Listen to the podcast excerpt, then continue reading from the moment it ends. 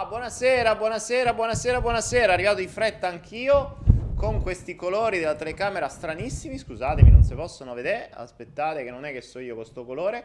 Datemi un attimo che esistemo sta cosa. Sono arrivato di frettissima, come molti di voi. Voi direte alle due e mezza di notte perché voi adesso avete l'ora legale, quindi eh, oggi per me sono le, le due e mezza, esatto. E però questa telecamera così non si può vedere troppa saturazione. Vediamo un po'. Oh, vediamo di cambiare un po' di colori qua, così no, così su, lo sharpness è, è troppo chiaro, troppo chiaro. No, così è contrasto. Così si può fare. Boh, così più o meno ci sta. Che dite, va bene? Eh? È decente così come colore? Abbastanza dettagliato, preciso, si può fare. A posto, va bene. Ci sia, sono sbiadito, sì, infatti sono, ero sbiadito. Ero sbiadito, non si poteva vedere questa sbiaditudine sulla mia, sulla mia faccia. Cioè una, una faccia sbiadita pare brutto. Tra l'altro, tra l'altro sbiadita, sbiadita, eh, voi non lo sapete, ma mh, sto, po- sto portando avanti sto portando avanti, sapete, i vari esperimenti, mi sono arrivate un po' di cose e, mm, e, e mi sono ustionato l'altra, voi non lo sapete, ma qua io oggi mi muoverò con cautela perché sono totalmente ustionato da quattro giorni, perché sto facendo gli esperimenti per voi. Quindi poi quando vi porterò i risultati vi dirò cosa non fare e cosa fare per evitare quello che ho fatto io. Ok, buonasera, buonasera, buonasera, benvenuti in questo 142esimo Follow the Flow del martedì. Vi do un po' di notizie al volo così nel frattempo mentre siamo soltanto 148 con le cose dette tra noi, così che poi... Eh. Ehm, domani, domani, voi non lo sapete, ma forse lo sapete, Domani è il 30 di ottobre, voi mi direte, e quindi che cos'è Halloween? Ci dobbiamo vestire? No. Domani è il 30 di ottobre, nonché, nonché, giorno importante perché Anaera compie 4 anni. Fa 4 anni e dobbiamo fare la torta dei 4 anni. Fa 4 anni di Anaera, quindi, quindi, quindi, cosa vuol dire? Io vi do un consiglio poi voi fate quello che vi pare. Su Anaera al momento ci sono circa 1500 prodotti, prodotto più, prodotto meno. Fatevi un giro questa sera fino a mezzanotte, prendetevi il tempo di farvi un bel giro tra gli ebook, tra i videocorsi. Uh, sapete che abbiamo videocorsi di tutti i più grandi trainer mondiali, oltre a me, che sono uno dei più grandi abbiamo Bruce Lipton, abbiamo, che vi consiglio sempre, Bruce Lipton, Greg Braden, eh, poi vabbè, quelli italiani, Sibaldi, Brizzi, Poli e tanti altri. Ci abbiamo oltre mille ebook, mille ebook, titoli che alcuni dovrebbero essere fondamentali, tanti ve ne ho già detti, dal mio corpo implora acqua, neuroschiavi, alla fabbrica manipolazione, a PNL per bambini, tutti quelli sulla PNL, a, a, c'è il corso sulla fabbrica manipolazione, tutti quelli che riguardano il sistema come ci controlla, Transformation America, fondamentale, eh, unisex, uh, insomma, più, più, ne ha più ne metta. Ce ne sono tanti sull'alimentazione, tanti sulla salute, ce ne sono tanti sulle malattie, sulle guarigioni, insomma, c'è veramente tanta roba. Io, così, come consiglio spassionato, vi dico, Stasera dopo il flow fatevi una wish list. Sapete cos'è la wish list? La lista dei desideri. Voi prendete, entrate nel vostro account, vi fate la vostra brava lista dei desideri, magari la scrivete pure su un tocchino per sicurezza. Però non comprate niente. Non comprate niente. Perché a mezzanotte un minuto, il giorno in cui, il momento in cui inizia il 30 di ottobre, nonché compleanno di Anaera, voi riceverete una mail se non la ricevete, guardate nello spam perché la ricevete. Se non la ricevete e non la trovate neanche nello spam, guardate su Facebook. Se non guardate manco su Facebook, guardate su Instagram. Se non guardate manco su Instagram, guardate in cielo, vi arriverà un piccione viaggiatore, ma in qualche maniera vi arriverà il messaggio. Avrete 24 ore per divertirvi. Perché tutto quello che avrete messo nella vostra lista della spesa potrebbe essere molto utile e conveniente fare incetta nelle 24 ore del compleanno di Anaera. Dopodiché basta, torna tutto normale, come se niente fosse. Poi domani sera, ore 20 e 30, stesso canale, sempre qua, ci faremo una serata assieme dedicata al compleanno di Anaera, dove ripercorreremo un po' la mission, la vision, quello che, quello che è stato, quello che sarà, anche perché molti pensano che Nera sia semplicemente un e-commerce dove ci sono dei corsi. In realtà non è così. Può essere un modo per creare identità automatiche, può essere un modo per provare i vostri prodotti, può essere un modo per creare una vostra struttura tale che vi generi rendite a vita. Molti non lo sanno. Un, uh, ci sono dei modi che possono essere usati, soprattutto sui prodotti nuovi, tipo questo qui sopra che è ancora in offerta ancora per qualche giorno, quello sul come raddoppiare il proprio patrimonio che alcuni già stanno usando con estremo mh, valore e funzionalità e in più è sempre aggiornato perché appena adesso, poco prima, ho mandato un messaggio di aggiornamento su alcuni spostamenti, cose da fare sugli investimenti. Quindi mh, domani sera ci ripercorreremo questo. E solo, attenzione, solo per chi starà online in quelle due ore, ci saranno delle aggiunte per il compleanno di Anaera. Ok? Quindi la mail vi arriva ed è per tutti. Poi per chi sarà online domani qualcos'altro. Buttiamolo via. Ok? Quindi divertitevi, fate incetta da mezzanotte un minuto, trovate la mail, trovate il messaggio, trovate quello che c'è da trovare e divertitevi. Ok? Shopping compulsivo, ma a sto punto di formazione e non di scarpe, non di vestiti, non di cibo, ma di qualcosa, ma di cibo per la vostra anima, di cibo per la vostra mente, di cibo per il vostro cuore, di cibo per, la, per tutto. Tra quello, quello serio, quello, il cibo vero, quello che vi resta, quello che vi dà conoscenze, abilità, che vi fa evolvere, quindi questo è importante. Quindi mi raccomando, poi vi ricordo sempre che su Idilia c'è eh, ci sono sempre i miei corsi a partire da un euro, eh? quindi idilia.net, ricordatevelo, ci sono ogni settimana due, tre corsi più qualche altra cosa che parte da un euro e si scatenano con le offerte, quindi chi magari non si può permettere, già costano pochissimo, però chi magari non si può permettere può acquistare addirittura a meno partecipando alle, eh, alle aste. Detto ciò, possiamo iniziare. Questa sera Parleremo, vediamo quanti siamo? Siamo 184. Siamo 184. Bene, bene, bene.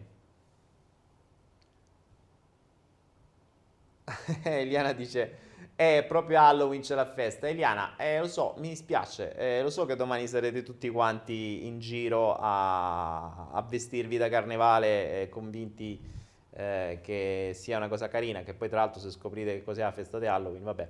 Però ormai, visto che le feste italiane non ci bastano, le importiamo anche dalle altre nazioni pur di far festa e di farlo diventare uno sfruttamento commerciale, va tutto bene.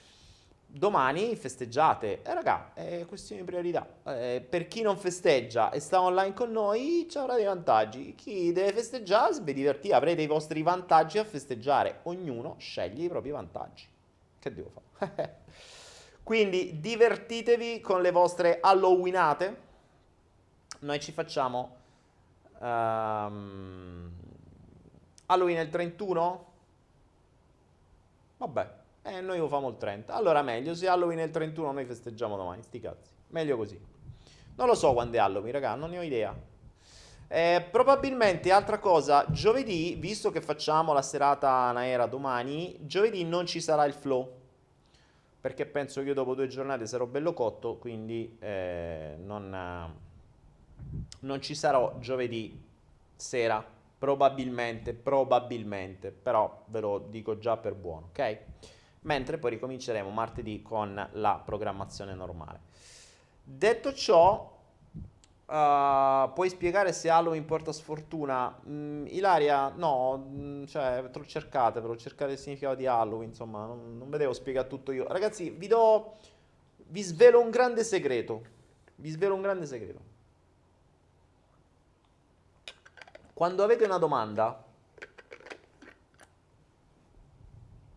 cercate prima su Google. Cioè, invece di farle a me le domande che cosa vuol dire Halloween, queste domande facili trovatele su Google. Quelle che non trovate su Google, me le fate a me. Ok?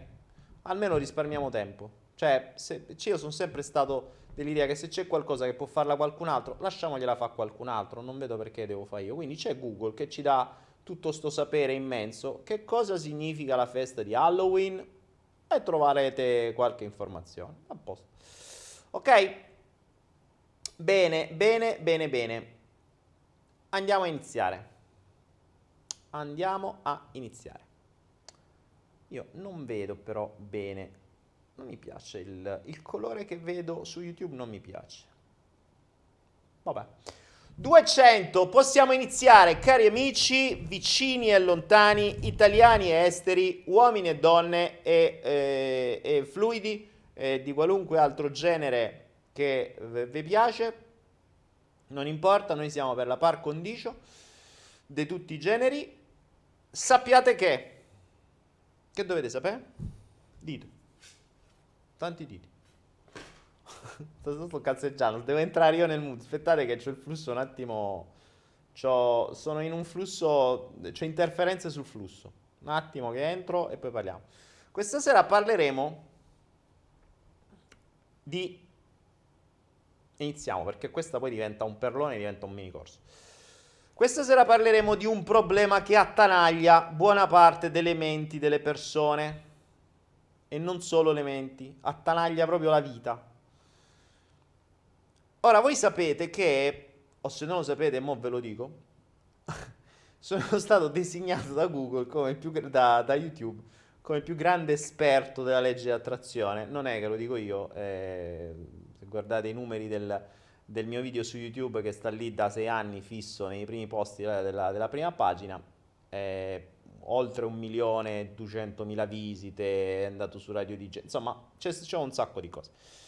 Rimane il fatto che questo corso sulla legge dell'attrazione è stato visto, rivisto, rivisto rivisto, è andato in giro ovunque, va in giro ovunque, è ancora il mio video più visto ogni singolo mese, fa centinaia di migliaia di visite al mese, no ho detto una cavolata, fa decine di migliaia di visite al mese, centinaia sto esagerando, decine di migliaia di visite al mese, e poi ovviamente ne ho fatti tanti altri riguardo la legge dell'attrazione. Questa benedetta legge d'attrazione che mh, è stata eh, deturpata, è stata rovinata, è stata, è stata mh, raccontata, mh, sfruttata commercialmente nelle, nel peggiore dei modi.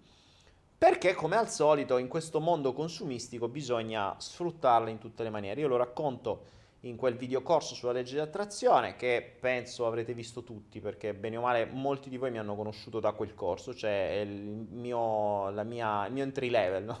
cioè come conosciuto la mia pena dal corso dalla legge di attrazione.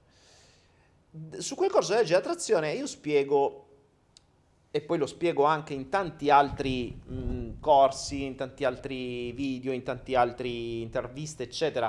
Tra l'altro, se andate su YouTube c'è una playlist sul mio canale chiam- dedicata alla legge di attrazione dove metto tutto e metterò anche questo.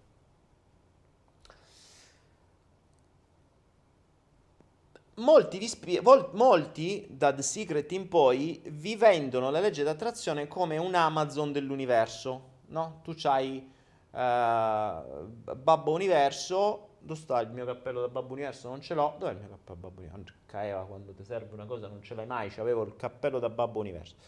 Insomma, il, c'hai Babbo Universo che sostituisce un po' Babbo Natale, a cui tu chiedi qualcosa e è come quando da piccolo no, mandi la letterina. Que- questo che ti spiegano su The Secret. Da noi da piccoli ci dicevano manda la letterina a Babbo Natale, adesso probabilmente gli basterà che gli mandi un messaggio WhatsApp perché le letterine non ne sanno manco più scrivere persone a mano. Quindi gli mandi un messaggio WhatsApp su, su a Babbo Natale e, ehm, e lui ti arriva con i regali. Tra l'altro, non lo sapete forse, non so se ancora esiste notizia così, informazione cosa. Da piccoli io facevo il collezionista di francobolli e vendevo francobolli. Se spedivate una letterina a Babbo Natale scritto a Babbo Natale proprio e la mandavate col francobollo, vi arrivava una risposta con un regalo dalla posta. Non so se lo fa ancora questo. Però allora era molto carino, lo feci quando ero piccino, sapevo come funzionava perché ero nel, nel giro e, e, provai e lo feci davvero. E c'ho la risposta da Babbo Natale con, mi pare, di francobolli dentro, insomma, non mi ricordo che cosa mi regalarono. Non so se lo fanno ancora. Comunque sia. Eh, ecco, almeno se scrivi a Babbo Natale qualcosa la ricevi. Se scrivi a Babbo Universo, non è detto che ricevi esattamente come ti dicono nelle, nei vari libri e in tutte le varie eh, robe che troviamo in giro, che tu riceva esattamente quello che chiedi. Questo l'avrò spiegato un milione di volte perché la legge d'attrazione è una legge, ok? In quanto legge funziona sia che tu ci creda o no, sia che tu mandi o no, sia che tu leggi libri o no, funziona sempre, ogni singolo istante della tua vita e ha sempre funzionato e sempre funzionerà. Esempio classico, una legge è la legge di gravità. Ora, la legge di gravità dice che se io pio sta paletta e la lascio andare, casca.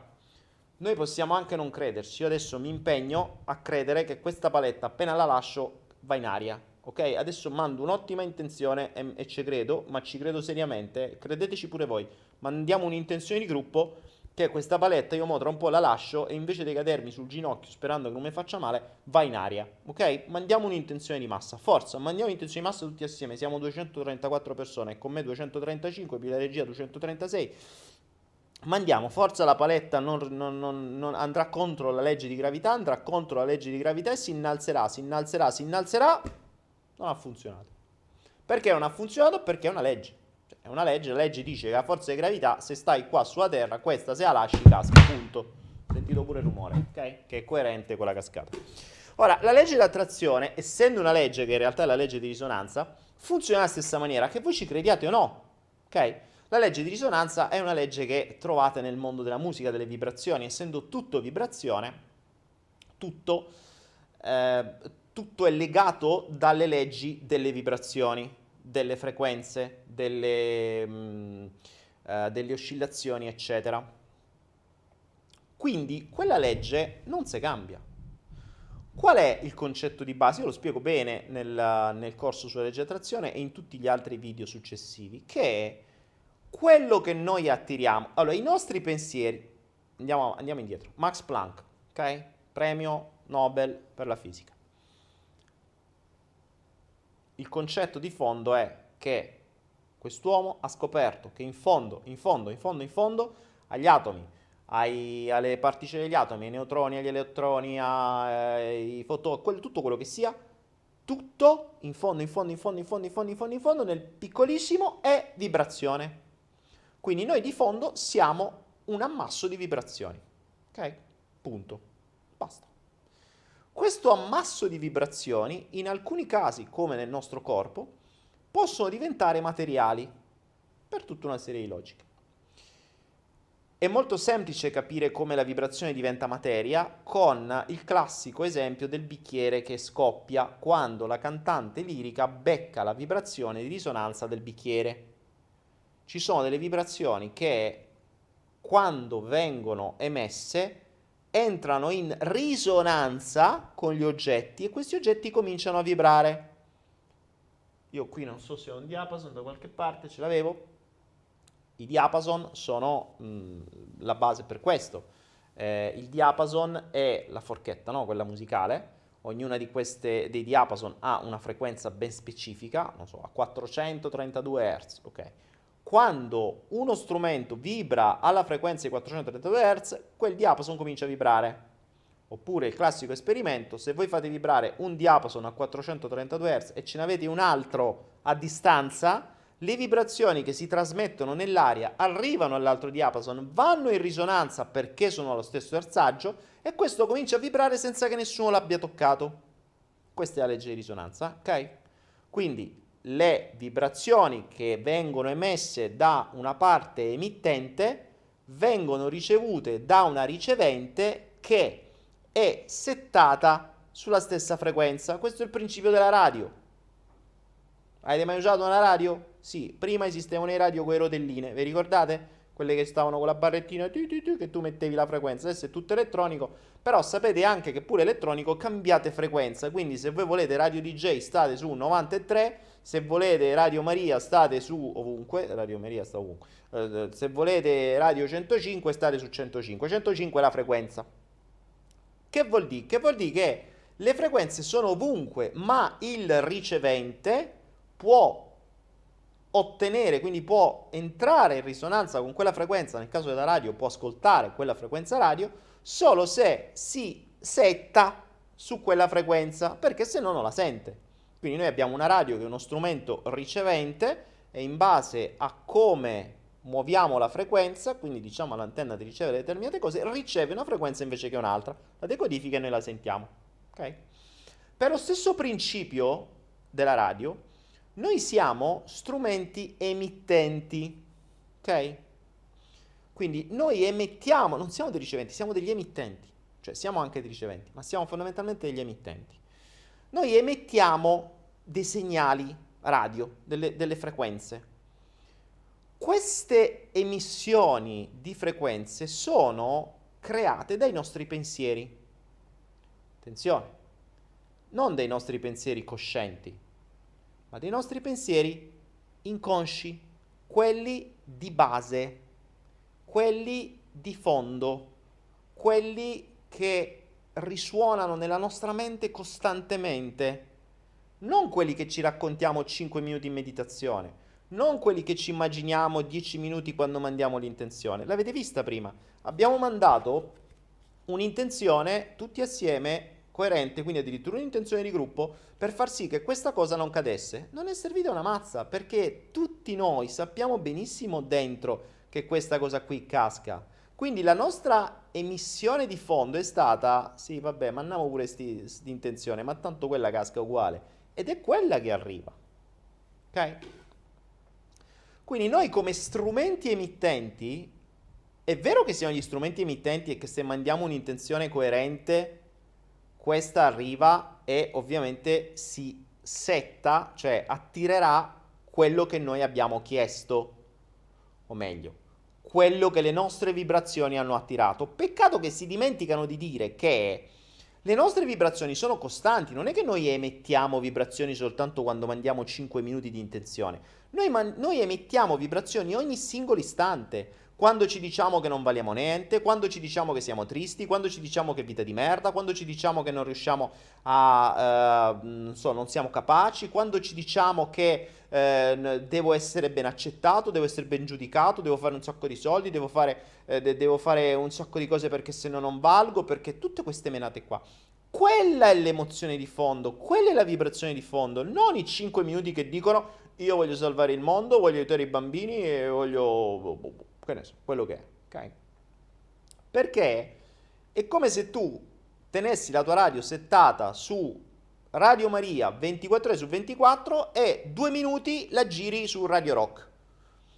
Cioè, è ovvio che il tuo focus è su Radio Maria. Poi se per sbaglio 5 minuti è girato su Radio Rock, Radio Hard, Radio... che ne so, è roba dei 5 minuti, ma è chiaro che Babbo Universo capisce benissimo che la tua emissione costante è quell'altra. Quindi, ed è quella che attira costantemente gli eventi, le persone, le cose, gli incidenti, le malattie, quel che è. Questo principio qua non smetterò mai e poi mai di ripeterlo perché nella zucca della gente non entra io ricevo mail tutti i santi giorni, alcuni del tipo, e vi giuro da qualche parte ce l'ho, l'ho, l'ho, l'ho registrata, credo un messaggio, uh, un messaggio di, di, di, di, una persona che mi ha scritto seriamente, mi ha scritto Daniele, eh, scusa, io ho un problema, sai, ho mandato un'intenzione ben due giorni fa e non ho ancora ricevuto niente, ma com'è possibile? Cioè, capite come il mondo è diventato traviato? È diventato traviato perché tutta quella valanga di minchiate che c'è in giro per vendere o per fare clickbait o per fare numeri su YouTube vi dice ti preoccupare, adesso ti do il segreto della legge di attrazione. Tu fai così, metti, fai un balletto, metti il dito qua, un altro qua, accendi una candela, dici buonasera, fai una mano alla cintura, una mano alla cabeza e mandi lì, tra l'intenzione ai fatti è arrivata. Non è così, manco per il cazzo. Ok? Ho abbassato l'ultima parola così poi YouTube non dice che non è adatto a, agli inserzionisti. ok, non funziona così. Non esiste il balletto per l'intenzione, non esiste il coso per l'intenzione, esiste. È la tua vibrazione di fondo. E questo spero che sia il cappello iniziale che a tutti vi si infili nella testa come se fosse un, un un, una cosa che si infila nella testa. Non voglio dire cose brutte, sennò poi dite, ah perché tu eh, dici sempre queste cose, ok? Ognuno capisce che cos'è per lui la metafora di qualcosa che gli si infila nella testa. Nella testa ho detto, che so che c'è qualcuno che pensa che si infilano da altre parti, no, i fluidi, no, nella testa, qua. Una volta che vi siete infilati nella testa per bene, sta cosa qui, quindi che quello che attira è la vostra vibrazione di fondo, ve la ripeto 7000 volte ripetita Juvent, voi dite eh ma io sono, sono prolisso e sono ripetitivo, eh, malgrado io sia ripetitivo c'è gente che non capisce, quindi fate, fatevi servire. perché Mario Arbello, Mario Arbello, perché qui peccato, peccato che non c'è una roba tra le mani perché volevo fare un esempio proprio bello, materiale e non ce l'ho. Però immaginate, tanto adesso con gli ipnoflow siete abituati a immaginare.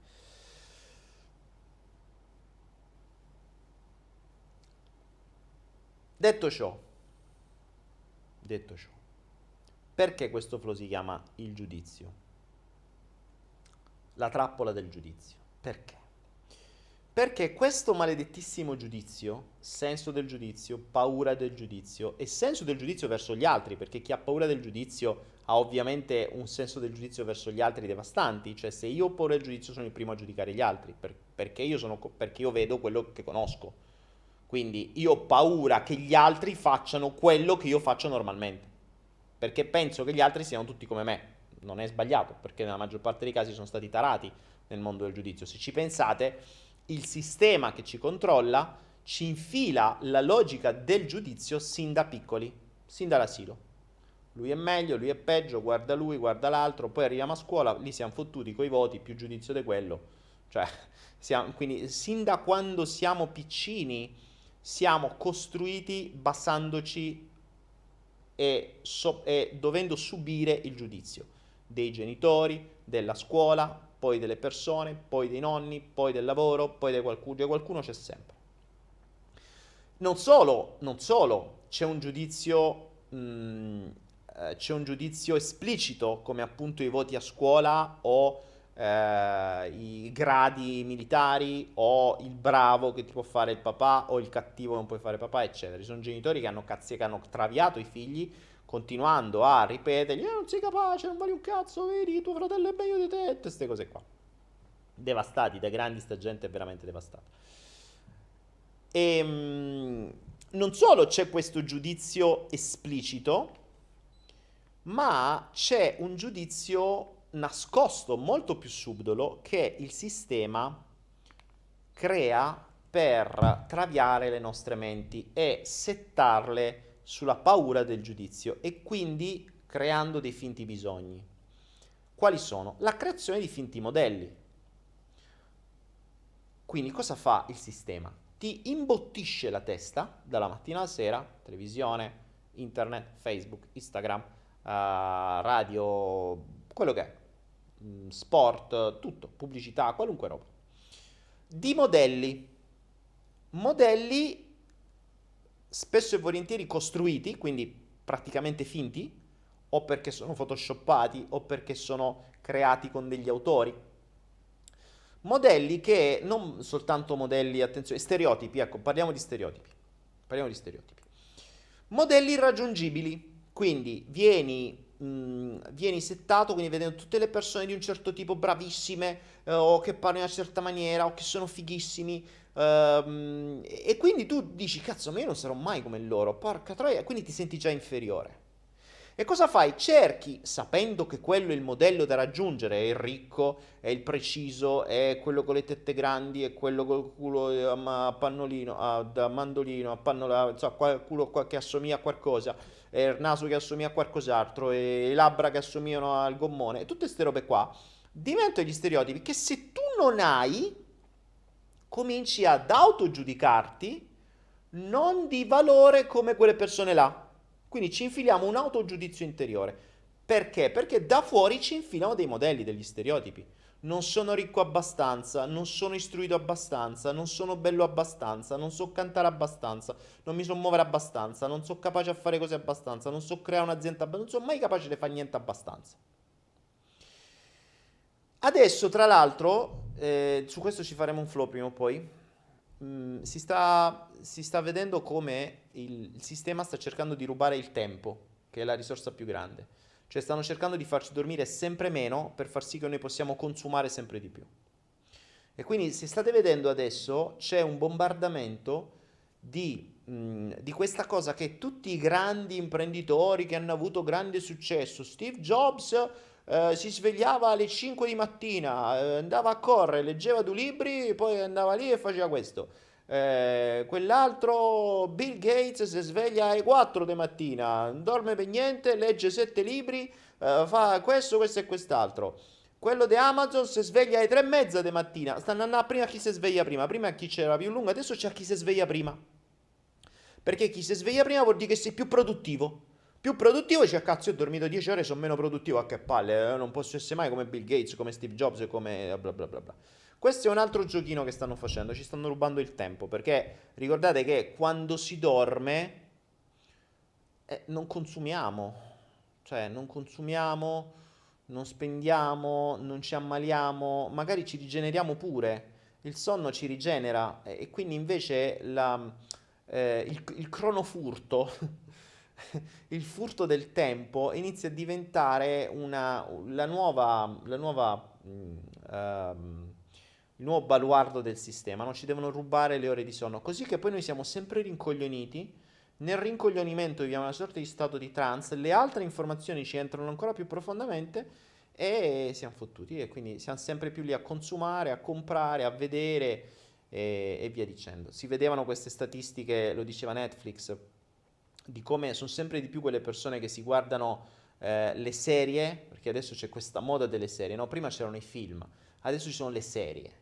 queste cazzo di serie che durano 700.000 eh, così lì, de, a, a, come si chiamano, puntate, eh, stagione 1, stagione 2, stagione 3, 13 puntate, 25 puntate, 7.000 puntate.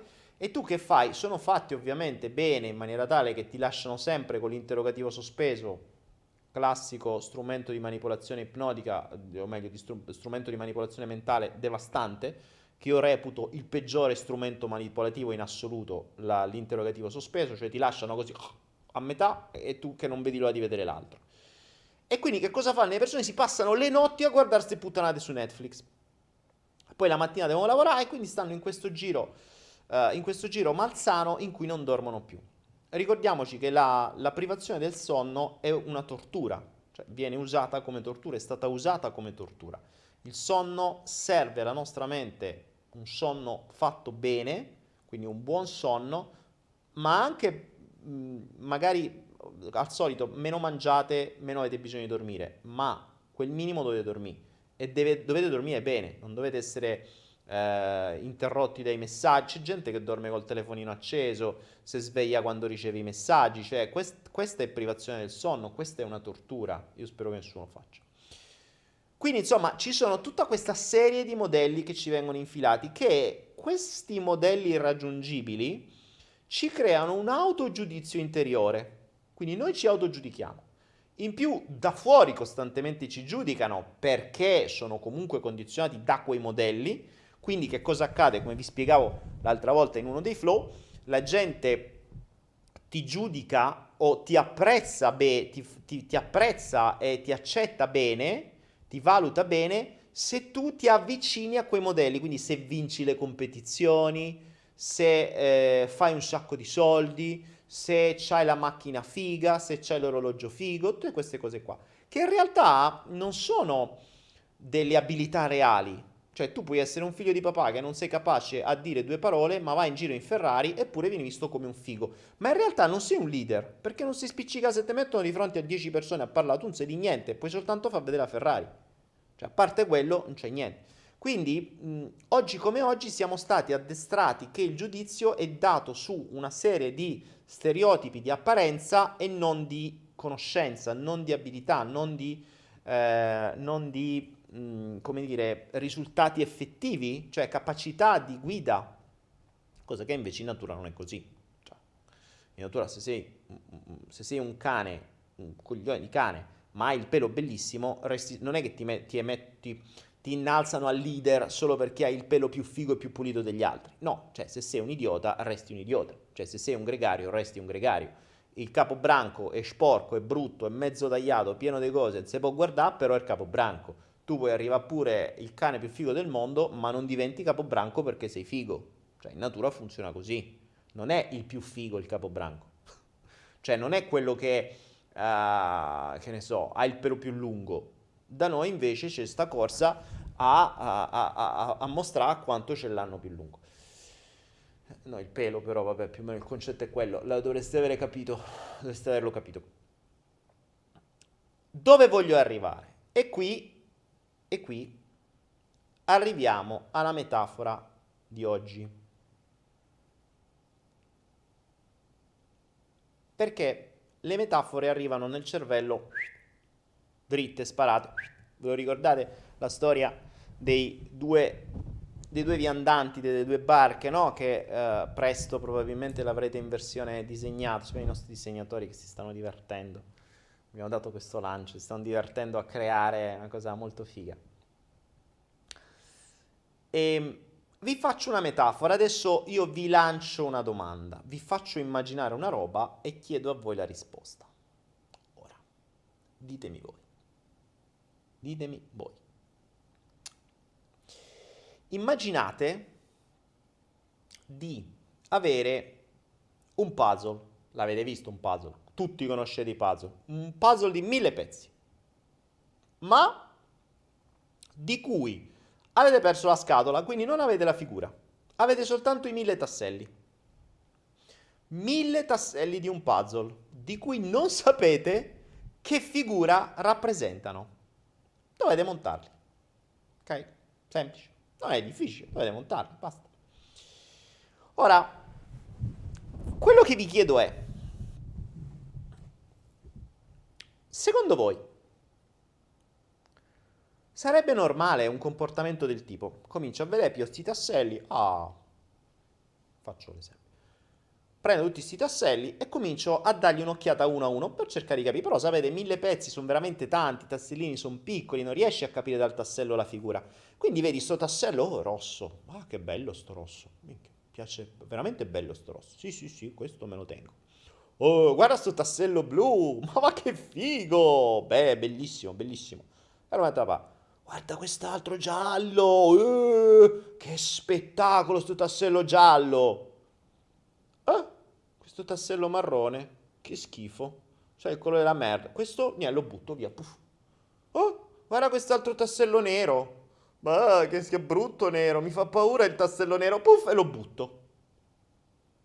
Ora, cominciamo a giudicare i tasselli del nostro puzzle tra quelli belli e quelli brutti. Dopo che li avete giudicati, avete buttato tre, un quarto del puzzle perché i tasselli non vi piacevano, cominciate a creare la figura. E sapete che succederà? Che a un certo punto vi mancherà un pezzo. E voi direte, eh, com'è possibile? Nel puzzle manca un pezzo, non riesco a capire la figura completa perché mi mancano dei tasselli. Come sarà possibile? Perché non riesco a capire la figura completa? Non capisco, non la vedo. Vedo dei pezzi, ma mi mancano degli altri. Ma com'è possibile che non la vedo? E allora chiamo al negozio eh, che si chiama eh, Universo Giochi. Pronto, Universo Giochi? Senta, io ho comprato un puzzle, però, eh, cazzo, mi mancano dei tasselli e non va bene, non riesco a capire la figura completa. Allora, mi scusi, mi dovete rimandare questi tasselli qua perché mi mancano. E quelli dall'altra parte dice, vabbè signor, un attimo, qual è il, il puzzle? Questo qua, il codice era A, B, C, D, C, B, C, V, D. A posto, le mandiamo i tasselli che le mancano. Arriva il pacchettino il giorno dopo da, da Universo Giochi con questi tasselli, voi li aprite tutti contenti, ah, adesso finalmente capisco. E lì restate basiti perché Oddio che schifo! Ah, mi ha mandato tutti i tasselli neri e marroni di colore a merda. No, questi li butto a fa culo. Ributtate quei tasselli, richiamate Giochi Universo, Universo Giochi, dice, ah, tutti incazzati, no, non è possibile, sbagliato consegna, avete mandato tutti i tasselli di merda, me ne dovete mandare altri, io voglio dei tasselli diversi, belli, che, che, mi, che mi devono piacere. E, e, giochi universo, il customer care a un certo punto sbrocca perché è addestrato per, per rispondervi bene, però eh, a un certo punto dice, senta signor, ma te vuoi finire, o gli date lei, lei vuole finire il puzzle e vuole vedere la figura completa? O sa vuole solo raccontare? O vuole soltanto vedere quello che gli piace? Perché se vuole vedere la figura completa, deve vedere le cose belle e le cose brutte. Se le cose brutte fa finta di non vederle, quella figura non la finirà mai. A voi richiede a noi i pezzi mancanti, gli manderemo sempre gli stessi. Perché quelli che non vuole vedere, quelli che giudica brutti, quelli che giudica non buoni per lei, quelli che giudica che non gli vanno bene, quelli che giudica brutti e cattivi, quelli sui pezzi che ti servono per capire chi minchia sei. è forse per andare avanti. Vediamo se vi è arrivata la metafora sparata nel cervello. Perché alla gente continua ad arrivare costantemente la stessa lezione? Perché alla gente continuano ad arrivare sempre lo stesso tipo di persone? Perché alla gente continua ad arrivare sempre lo stesso tipo di eventi? Perché continuano ad attirare sempre le stesse cose? Perché non le vogliono vedere. Perché le giudicano brutte, le mettono da parte, danno la colpa a loro che fanno cagare e non si rendono conto che è il loro problema, che è il loro pezzo, che è un loro tassello. Giudicare qualcosa fuori di brutto è come se tu stessi giudicando una proiezione di te stesso come brutta. Se non la vuoi vedere, non la capirai mai. E la figura completa non la vedrai mai. Vedrai, ti focalizzerai soltanto sulle cose che ti fanno piacere e non vedi quelle che non vuoi vedere. Perché dai la colpa agli altri. Sono brutti tasselli. Ma sono tasselli della tua vita. Non sono brutti loro. Se tu li, non li giudicassi, quindi riuscissimo a toglierci il giudizio, potremmo forse risolverci qualcosa. Come questo diventa concreto nella realtà. Ci sono mamme, ad esempio, ne ho conosciute tante, che questo è, è, il concetto delle dissonanze cognitive. La dissonanza cognitiva è, dicesi dissonanza cognitiva in parole povere, una scusa plausibile per la tua mente e per gli altri. Ok? Una scusa plausibile per la tua mente e per gli altri. Quindi praticamente te la racconti, cioè l'inconscio che sa benissimo qual è la verità, non te la dice perché se te la dicesse a causa del giudizio che ti è stato costruito, tu ti sentiresti una merda. Uno. Due, non potresti dirlo agli altri perché gli altri ti valuterebbero una merda. Quindi per quieto vivere con te non crearti casini e con gli altri non creare casini, ti crea una dissonanza cognitiva, cioè una balla che, a cui tu stesso credi, te la racconti e la racconti agli altri perché è eh, politically correct ok? Politicamente corretta, socialmente corretta, socialmente accettabile, accettabile per te e per gli altri. Esempio, la mamma che uh, si rende conto che il figlio o la figlia che ha appena avuto o che già ha avuto da qualche anno le ha letteralmente rovinato la vita. Perché pensava altro, perché non si era resa conto, perché è andato a monte il matrimonio, perché bla bla bla bla bla bla bla bla bla. Ora, di base sa che il figlio e la figlia sono il suo più grosso, il gro- più grosso problema della sua esistenza. Questo inconsciamente. Secondo voi, consciamente cosa vi dirà la madre? Mio figlio, la mia vita, vita mia. Eh, io vivo per lui, vivo per lei, è la cosa più importante della mia vita. E qua e là, ok. Ma ci stai bene quando stai con lui e con lei? No. Ah, ok. E quando, quando non ci stai, ti manca? Me no. Perché? Perché mi deve mancare? No, no, per carità, no. Cioè, mh, dici che tu vivi per lui, vivi per lei, però, ma, e poi invece... Eh, eh, però poi quando sto, quando sto con lei o con lui c'è, c'è litigo, c'è cosa. Ok, ma allora scusa, tu dici che è la vita tua, è la tua vita. Vivi per lui, vivi per lei, ma non hai una cosa positiva. Non ci stai bene quando stai assieme. Quando, quando non ci stai assieme stai bene, perché tutti i momenti migliori in cui stai bene, quindi tutti i momenti dopaminici, sono senza tu fio o tu fia, mi dici esattamente come fai ad asserire che stai bene con, quella, con quel bambino o con quella bambina? Quindi il problema qual è? Che per raccontarsela è come se stessero prendendo il tassellino nero e lo stessero buttando. E buttandolo non vedranno mai il quadro completo. Se invece si togliessero il limite del giudizio, almeno con se stessi, e accettassero la situazione reale delle cose, sarebbe più facile poter trovare delle soluzioni, fare delle scelte, andare avanti, vedere e muoversi, evolvere. Io adesso ho fatto l'esempio del bambino, ma la stessa cosa vale con le relazioni, la stessa cosa vale col denaro, la stessa cosa vale col lavoro io mi raccontavo, ma me la raccontavo pesantemente quando avevo sei aziende, facevo i milioni, bla bla bla bla bla bla bla, che io ero felice. Ma avevo uno stress della Madonna. Avevo solo soldi e quei soldi potevo comprare quello che mi pareva, ovvero tutto tranne la felicità.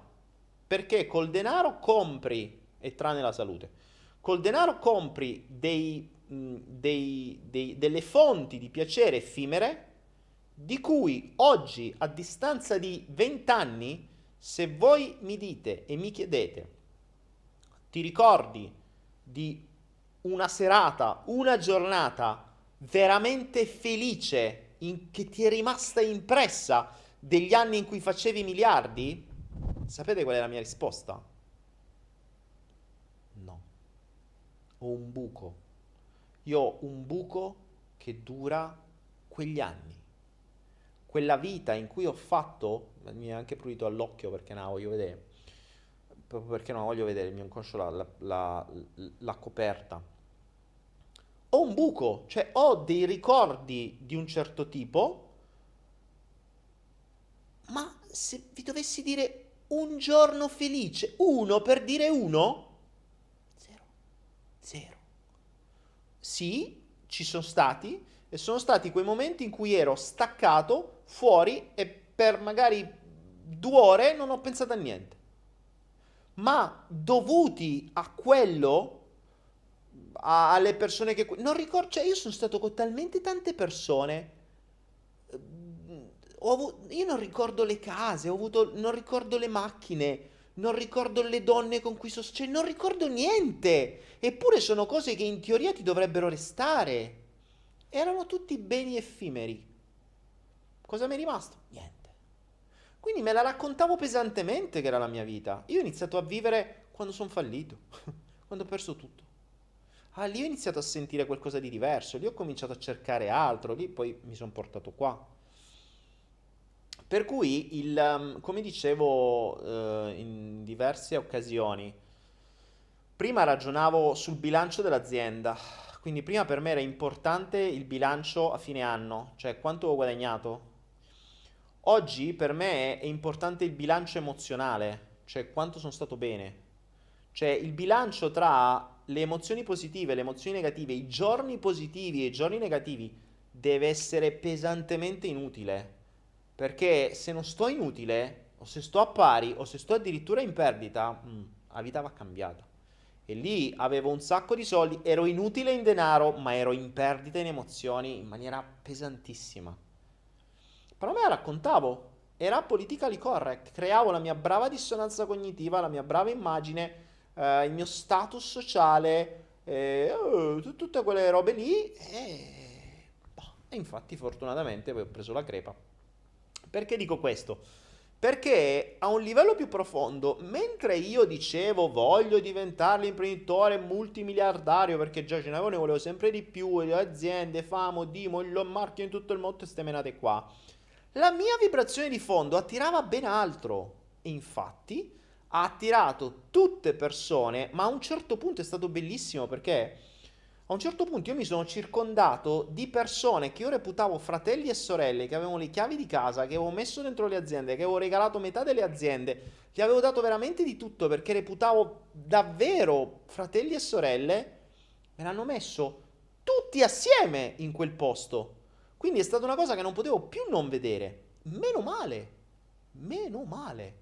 Cioè io ho scelto in mezzo a tante persone che conoscevo e che incontravo le persone migliori per farmi saltare, inconsciamente. E non è che non ero bravo a capire le persone, proprio perché ero bravo a capire le persone, inconsciamente ha viaggiato e ha funzionato la vibrazione di fondo. Ecco perché io ho attirato esattamente quelle, me le sono scelte nel mazzo, le sono scelte con lanternino. Uno, due, tre, in maniera tale che poi tutti assieme mi hanno fottuto. E li ho dovuto chiudere e finalmente ho cominciato a vivere. Non l'avevo capita ancora lì, eh. Attenzione, non l'avevo capita perché poi l'ho replicata qualche anno dopo in un'altra occasione. 5-6 mm, anni dopo ho fatto la stessa fine. Ed ecco ancora che non lo capisci, riattiri le stesse cose. Quindi io ho dato in quel momento la colpa ai tasselli neri, stronzi questi qua, bastardi questi, è stata tutta colpa loro. Quindi ho buttato via i tasselli neri invece di capire che erano i miei tasselli neri, che ero io che dovevo cambiare vita. E indovinate un po' cosa ho attirato altri tasselli neri che hanno fatto esattamente la stessa identica cosa. La stessa identica cosa. E ancora e ancora e ancora si sono ripetuti finché non l'ho capito. Spero che non l'ho capito. Sarebbe pure ora. Quindi attenzione al giudizio, perché il giudizio non è soltanto influenzato dal io giudico male gli altri o continuo a giudicare gli altri o gli altri giudicano me, oddio chissà come mi giudicheranno, oddio devo essere accettato, devo, essere, devo avere un'immagine, devo fare, devo dire bla bla bla bla bla bla, ma è anche il giudizio sui nostri pensieri, addirittura sui nostri sogni. C'è gente che giudica i sogni. C'è gente che si ritrova all'interno di momenti magici e il giudizio dice no, vabbè, non, può, non è possibile. Non è possibile. Cioè il giudizio riesce a giudicare anche le magie. Si trova di fronte a una magia vera dove Babbo Universo ti dice ti è, beccate sta magia e il giudizio dice no, vabbè, non è possibile. Perché? Perché è stato addestrato a far sì che la mente funzioni sempre in una determinata direzione che debba andare in mezzo alle pecore, come al solito. Per cui le cose che vanno fuori quella regola, che vanno fuori quella logica, non sono accettate, non sono vere, non è possibile. Cioè, la trappola del giudizio è devastante, è devastante. Uno perché non ci fa vivere, perché siamo costantemente orientati alla paura del giudizio degli altri e quindi siamo costretti a vivere in funzione degli altri, avere un'immagine per gli altri, uh, pensare come gli altri, muoversi come gli altri, fare determinate corse per gli altri, mettersi maschere per gli altri. Le maschere sono una roba, c'è gente che paga il fatto di, mettersi, di essersi messe maschere per anni, decenni metti la maschera per il fidanzato o la fidanzata, metti la maschera per la mamma, metti la maschera per la zia, metti la maschera per il nonno, metti la maschera per il lavoro, metti la maschera per il figlio, metti la maschera per chi te pare. Poi arrivi a un certo punto che ti stufi di avere ste cazzo di maschere, vuoi andare avanti, vuoi essere te stesso, non puoi. Perché se inizi a essere te stesso, la gente rimane così.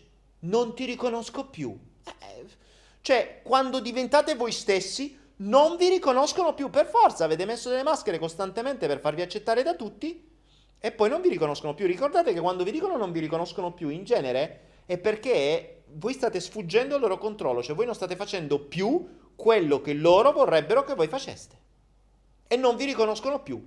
E poi lì parte, stai dentro una setta, se guardi me ti dicono è lui che ti ha traviato perché bisogna dare sempre la colpa a qualcuno. Vabbè, solite storie. Guardatevi, io sono il Bau Bau ma che stia io che stia qualunque altro, eh? cioè non è... L'importante è che quando qualcuno perde il controllo su qualcun altro deve dare la colpa a qualcun altro. È semplice. Non, non, non, è mai, non, è mai, concepito il fatto che la persona di sé si svegli, improvvisamente cominci a crescere. No, perché la reputavano stupida prima e, e, e dici no, alla fine mo l'ho controllata io, quindi era una zucchina, la potevo controllare io adesso sicuramente la controlla qualcun altro e questa è la logica, no? Chi controlla mh, pensa subito che qualcun altro l'ha spodestato o l'ha spodestata nel controllo, ok? Anche questo è giudizio. Eh, anche il giudizio in negativo, non giudicare una persona capace, cioè io la giudico non capace di, è giudizio anche quello. Eh, la persona che non si sente capace si giudica ehm, giudica i regali che, che arrivano come no, vabbè, non è possibile, ci sarà la fregatura. Non è così. È un delirio, è un delirio. Quello che vorrei farvi entrare bene nella testa è questo concetto del puzzle.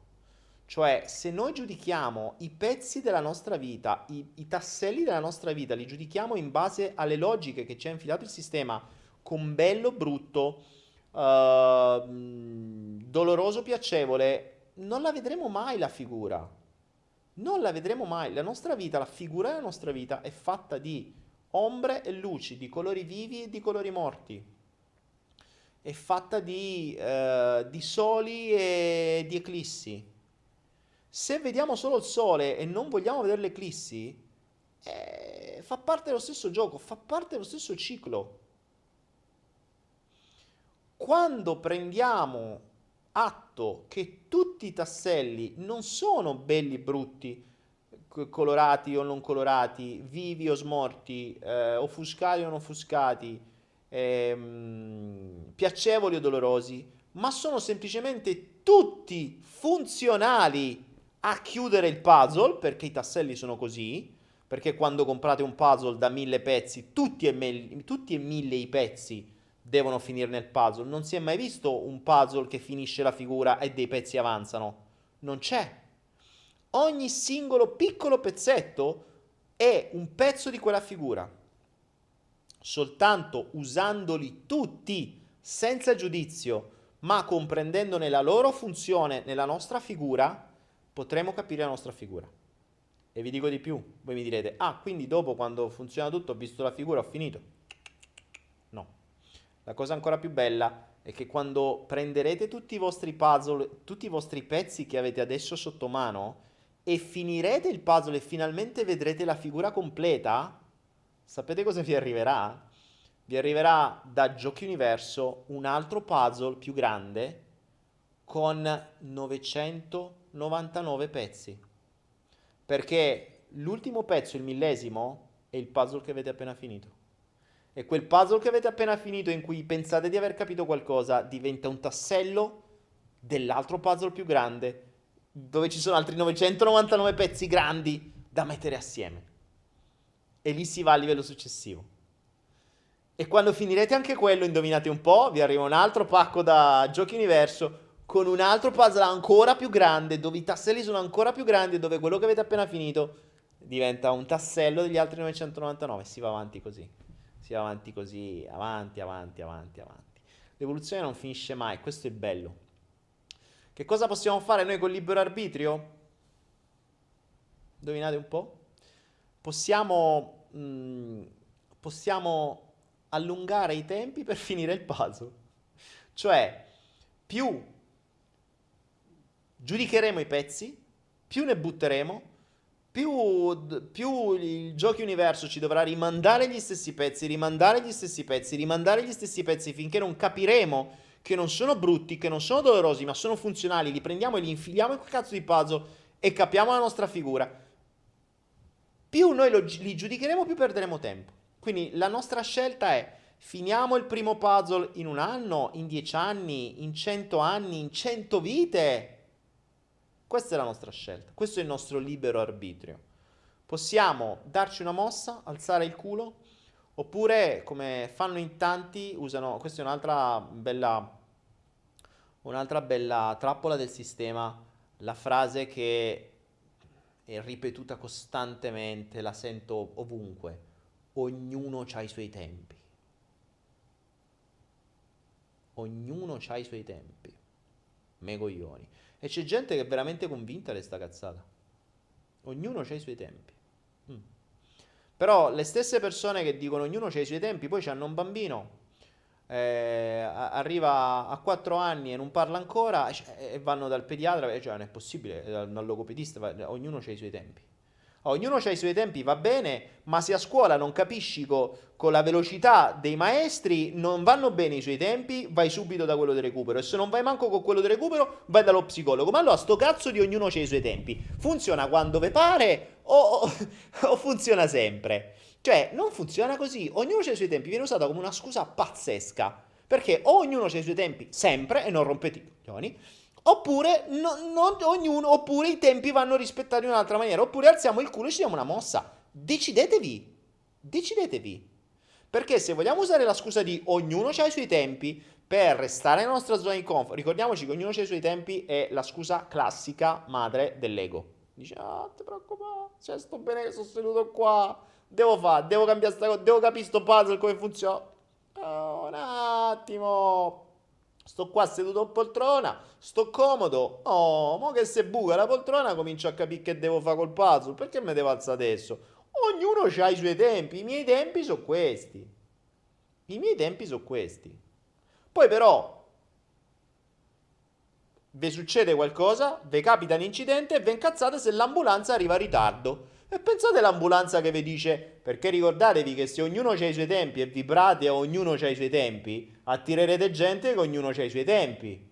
E quando vi succede qualcosa l'ambulanza va arriva con ognuno ha i suoi tempi. Oh, eh, scusate, stavamo arrivando e c'è successa una cosa un attimo. E ognuno ha i suoi tempi.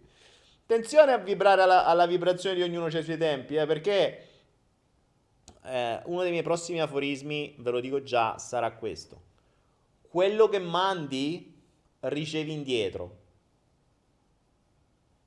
Con karma, ma lo ricevi indietro. Dove con karma può essere un po' una versione romana oppure nella versione del karma. Quindi quello che mandi ricevi, con karma, ma lo ricevi. Stai sereno. Quindi se vibri a ognuno ha i suoi tempi, non alzo il culo sulle cose che devo fare, quando gli altri dovranno alzare il culo, avranno i loro tempi. Avranno i loro tempi. Peccato che, appunto, nella società in cui si vive non è sempre così. Ognuno ha i suoi tempi e funziona quando gli pare. Così come buona parte dei condizionamenti, no? Cioè, sapete, come a chiesa. Eh, porgi l'altra guancia in alcuni casi quando mi fa comodo. Se non mi fa comodo vai all'inferno. E che cazzo? Cioè, eh, oh, decidetevi, non è che usate le cose quando vi pare, ok? No. Quindi, mm, quindi, quindi, quindi ragionateci, ragionateci, ragionateci, ragionateci. E, e mi raccomando, fate molta attenzione al giudizio, eh, non tanto degli altri, se vi liberate dal giudizio degli altri avete vinto, cioè la vostra vita diventa diversa, diventa, diventa veramente migliore. Cioè liberarsi dal giudizio degli altri è il, credo, il risultato più grande verso la serenità la felicità della vostra vita. Perché non ve ne frega più una mazza degli altri, cioè veramente zero. Poi la seconda fase è liberarsi dal giudizio interno. Giudizio, il, giudi, il, um, il giudice interiore è devastante, devastante, devastante. È ben peggiore del giudice esteriore. Anche perché la, nella maggior parte dei casi noi ci giudichiamo molto più pesantemente di quelli esterni. Perché? Perché noi siamo convinti che le persone esistono per giudicare noi. In realtà le persone stanno per i cazzi loro, cioè non è che stanno lì a pensare a noi. Perché hanno il loro giudice interno e pensano i loro giudizi interiori e pensano chissà che cosa penserà la gente. Quindi nel pensare che cosa penserà la gente, loro non pensano alla gente. Infatti, potete farne mille di esperimenti, le persone non osservano, non guardano, gli potete cambiare davanti, le persone non se ne accorgono, non guardano, cioè non stanno a guardare voi. E poi, ammesso e non concesso che guardassero voi e si rendono conto che eh, state con un calzino bucato, e allora che succede? Cioè il vostro valore dipende da quello che pensano gli altri? Perché se il vostro valore dipende da quello che pensano gli altri, amici miei, fatevelo dire, stiamo messi male, ma tanto male. Il valore non viene dato da quello che dicono gli altri. Cioè, eh, se io... Mh, mm, se io vi ho sto pezzo di carta igienica, ok? E qualcuno di voi dice, oh, sto pezzo di carta igienica vale 100 euro e un altro dice oh vale 100 euro sto pezzo di carta igienica. E un altro dice vale 100 euro sto pezzo di carta igienica. Secondo voi se vado da MediaWorld a comprarmi un telefono me lo fanno vale 100 euro? E dico oh come? La gente dice che vale 100 euro questo. E dici sì sì sempre un pezzo di carta da culo rimane. Ok? Lo stesso vale al contrario. Eh, o meglio questo stesso effetto se la gente dice oh va che figo, oh va che figo, oh va che figo solo perché vai vestito bene, quando poi ti ritrovi in mezzo alla gang che ti vuole menare, vediamo se il tuo va che figo serve a qualcosa e se forse sarebbe stato capace di avere qualche altra qualità, o di comunicazione, o di combattimento, o di qualche altra cosa. Attenzione, perché ricordatevi che quello che dice la gente all'interno del vostro gruppo di pari, che vi siete scelti apposta perché vi giudicano nella vostra maniera, perché così vi fanno sentire più figo, perché questo è l'altro, l'altro inghippo che si crea. Cosa si fa? Si scelgono le persone in maniera tale che ci soddisfano i bisogni. Quindi se ho bisogno di ammirazione, cosa faccio? Mi circondo di persone che mi ammirano. Quelle che non mi ammirano, brutte e cattive. Tasselli neri, li giudico, vanno bene, non mi servono, via. quando invece sono proprio quelli che magari ti possono far capire che c'è il prezzemolo nei denti, che c'è qualcosa che non va, che forse ti danno fastidio di far così. Quindi circondarsi di persone che ti danno solo piacere non ti permette di evolvere. Ricordatevi, io l'ho sempre detto eh, da, da quando ne parlo nel salto quantico, il quaderno dei fastidi sono i fastidi che vi fanno crescere, non i piaceri. I piaceri sono il modo per stare fermi, sono i fastidi che vi fanno crescere. Ecco perché io amo dare fastidio. Poi se qualcuno sbotta e non capisce, va bene così. Mi, mi giudica come tassello nero e sti gran cazzi. Cioè, non è che se perdo un followers invece dei 300 siamo 250 mi cambia qualcosa. Cioè, non... Il mio obiettivo non è, non è eh, fare numeri. Se volessi fare numeri avrei dovuto fare ben altro. Infatti io non faccio numeri, non mi interessa. Io sono, una, sono di nicchia. Sono di quella piccola nicchia che arriva a me quando si è un po' rotta le scatole di tutta una serie di, di cose finte, perché tanto poi alla lunga il fintume, la fuffa, la scopri. Quando capisci che nel lungo termine, perché è nel lungo termine che lo capisci, che determinate cose non funzionano, anche se eri convinto funzionassero, poi ti cominci a fare qualche domanda in più. Quando fai qualche domanda in più, magari YouTube ti consiglia, lo capisce perché ormai si setta sulla tua mente, sulle tue ricerche e ti manda questo qua che eh, ti racconta queste cose e ti dà fastidio, ti dà fastidio. Se ti dà fastidio scrivi e ne prendi atto, se, mm, se, lo giudichi male ricominci da capo e ti manderà qualcun altro da cui pagherai un sacco di soldi per non capire una mazza. Allora, vediamo un po', vediamo un po', vediamo un po'.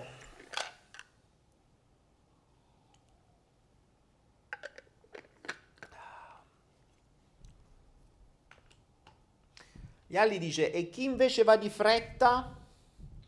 ma non ha pazienza invece... Ma allora, um, chi va di fretta? Io ero uno che andava di fretta. Chi va di fretta si sta giudicando come non aver fatto abbastanza. Ecco, grazie Leali perché questa è un'altra trappola devastante del giudizio. Io per anni mi, se, mi sentivo sempre in ritardo. Mi sentivo sempre di non aver fatto abbastanza. Ora, non ho fatto abbastanza, che cos'è? Un giudizio. Ok? Chiaro? Torniamo sempre al giudizio. È sempre la trappola del giudizio.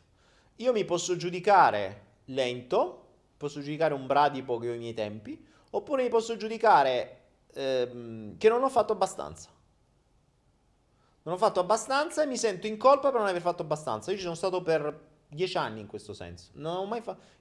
La mia frase la mia frase chiave era non ho tempo. Mi chiedevano, faccio solo, non ho tempo, non ho tempo, non ho tempo, non ho tempo, non ho tempo.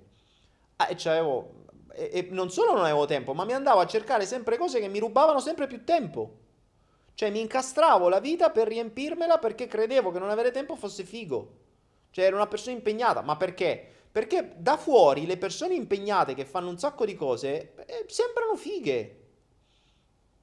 Dove sta scritto? si è perso quel, um, quello che gli antichi chiamavano l'ozium, l'ozio, il, il saggio oziare. Ma l'ozio degli antichi era quel momento in cui oziavi, quindi non facevi niente, ma che in realtà era il momento di introspezione, era il momento in cui mettevi i tasselli in ordine, era il momento in cui stavi con te stesso. Adesso che stai con te stesso?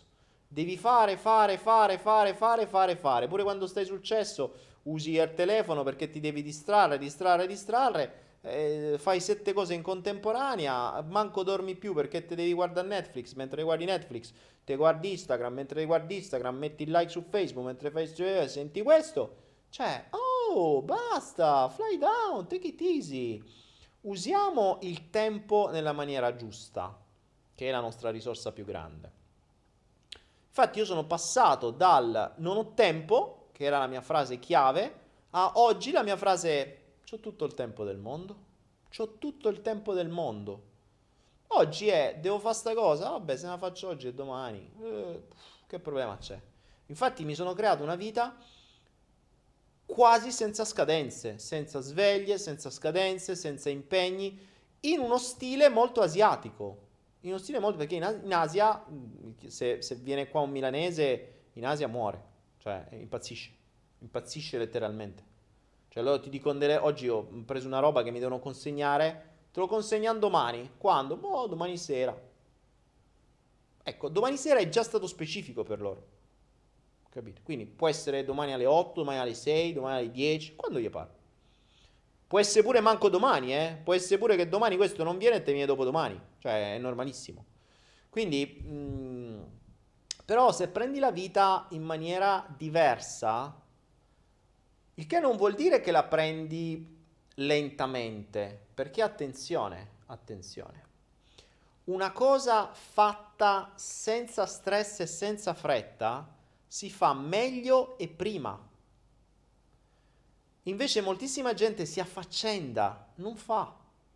Cioè, affaccendarsi, io vedo gente che veramente fa una valanga di cose, ma alla fine risultati zero o uno, cioè robe che puoi fare in un attimo e ci mettono, eh, prendono le strade più lunghe, fanno, dicono, girano, fanno i file, fanno le cose, gli schemi, schemi, ma che cazzo servono? A cosa servono? Servono per far vedere che fanno qualcosa. E per far vedere che fanno qualcosa non è ancora una volta un giudizio? Perché io ho paura che la persona mi dice che io non ho fatto niente. Allora mi faccio vedere sempre occupato. Perché io penso che se non faccio sempre qualcosa che sembra qualcosa di figo, non sto facendo niente e quindi mi giudico che non ho fatto niente. E quindi mi giudico che ho perso tempo.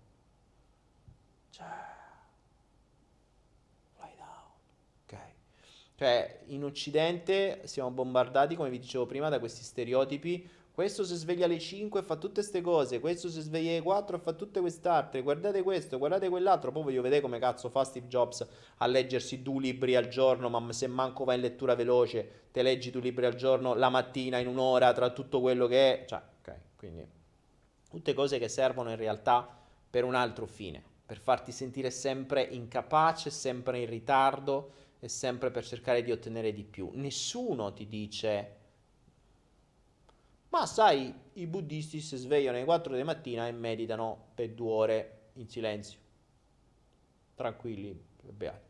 Dopo, con calma, escono ai 7 scalzi e se ne vanno in giro per la città con calma a vedere chi gli fa le donazioni e poi mangiano.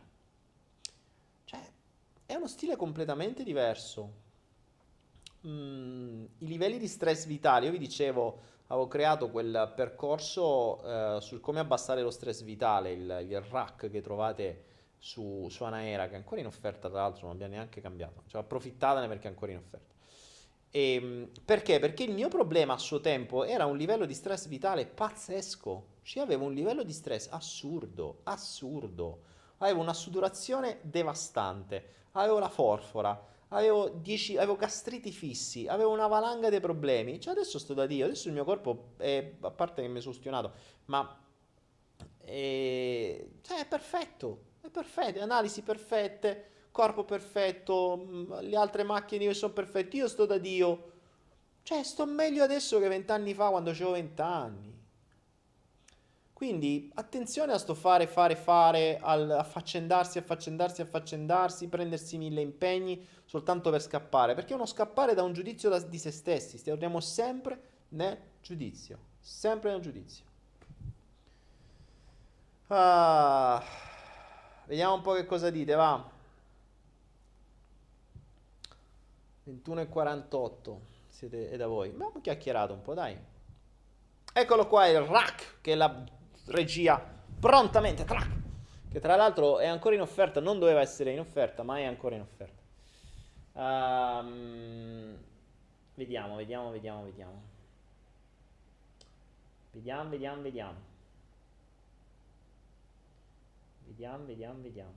Vediamo che cosa, che domande mi fate, eh.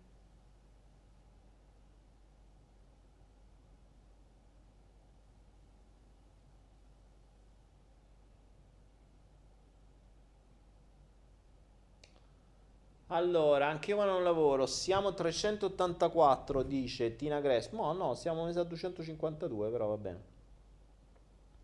Fatemi qualche domanda, va, che oggi ho parlato abbastanza. Se no, quasi quasi oggi finiamo prima. Dai. Avete compreso questo concetto del giudizio? Attenzione alla trappola del giudizio interiore, al, al, giudicare male dei tasselli della vostra vita, se no non capirete mai, vi arriveranno sempre gli stessi. Ed è il motivo per cui vi arrivano, vi arrivano, vi arrivano, sempre.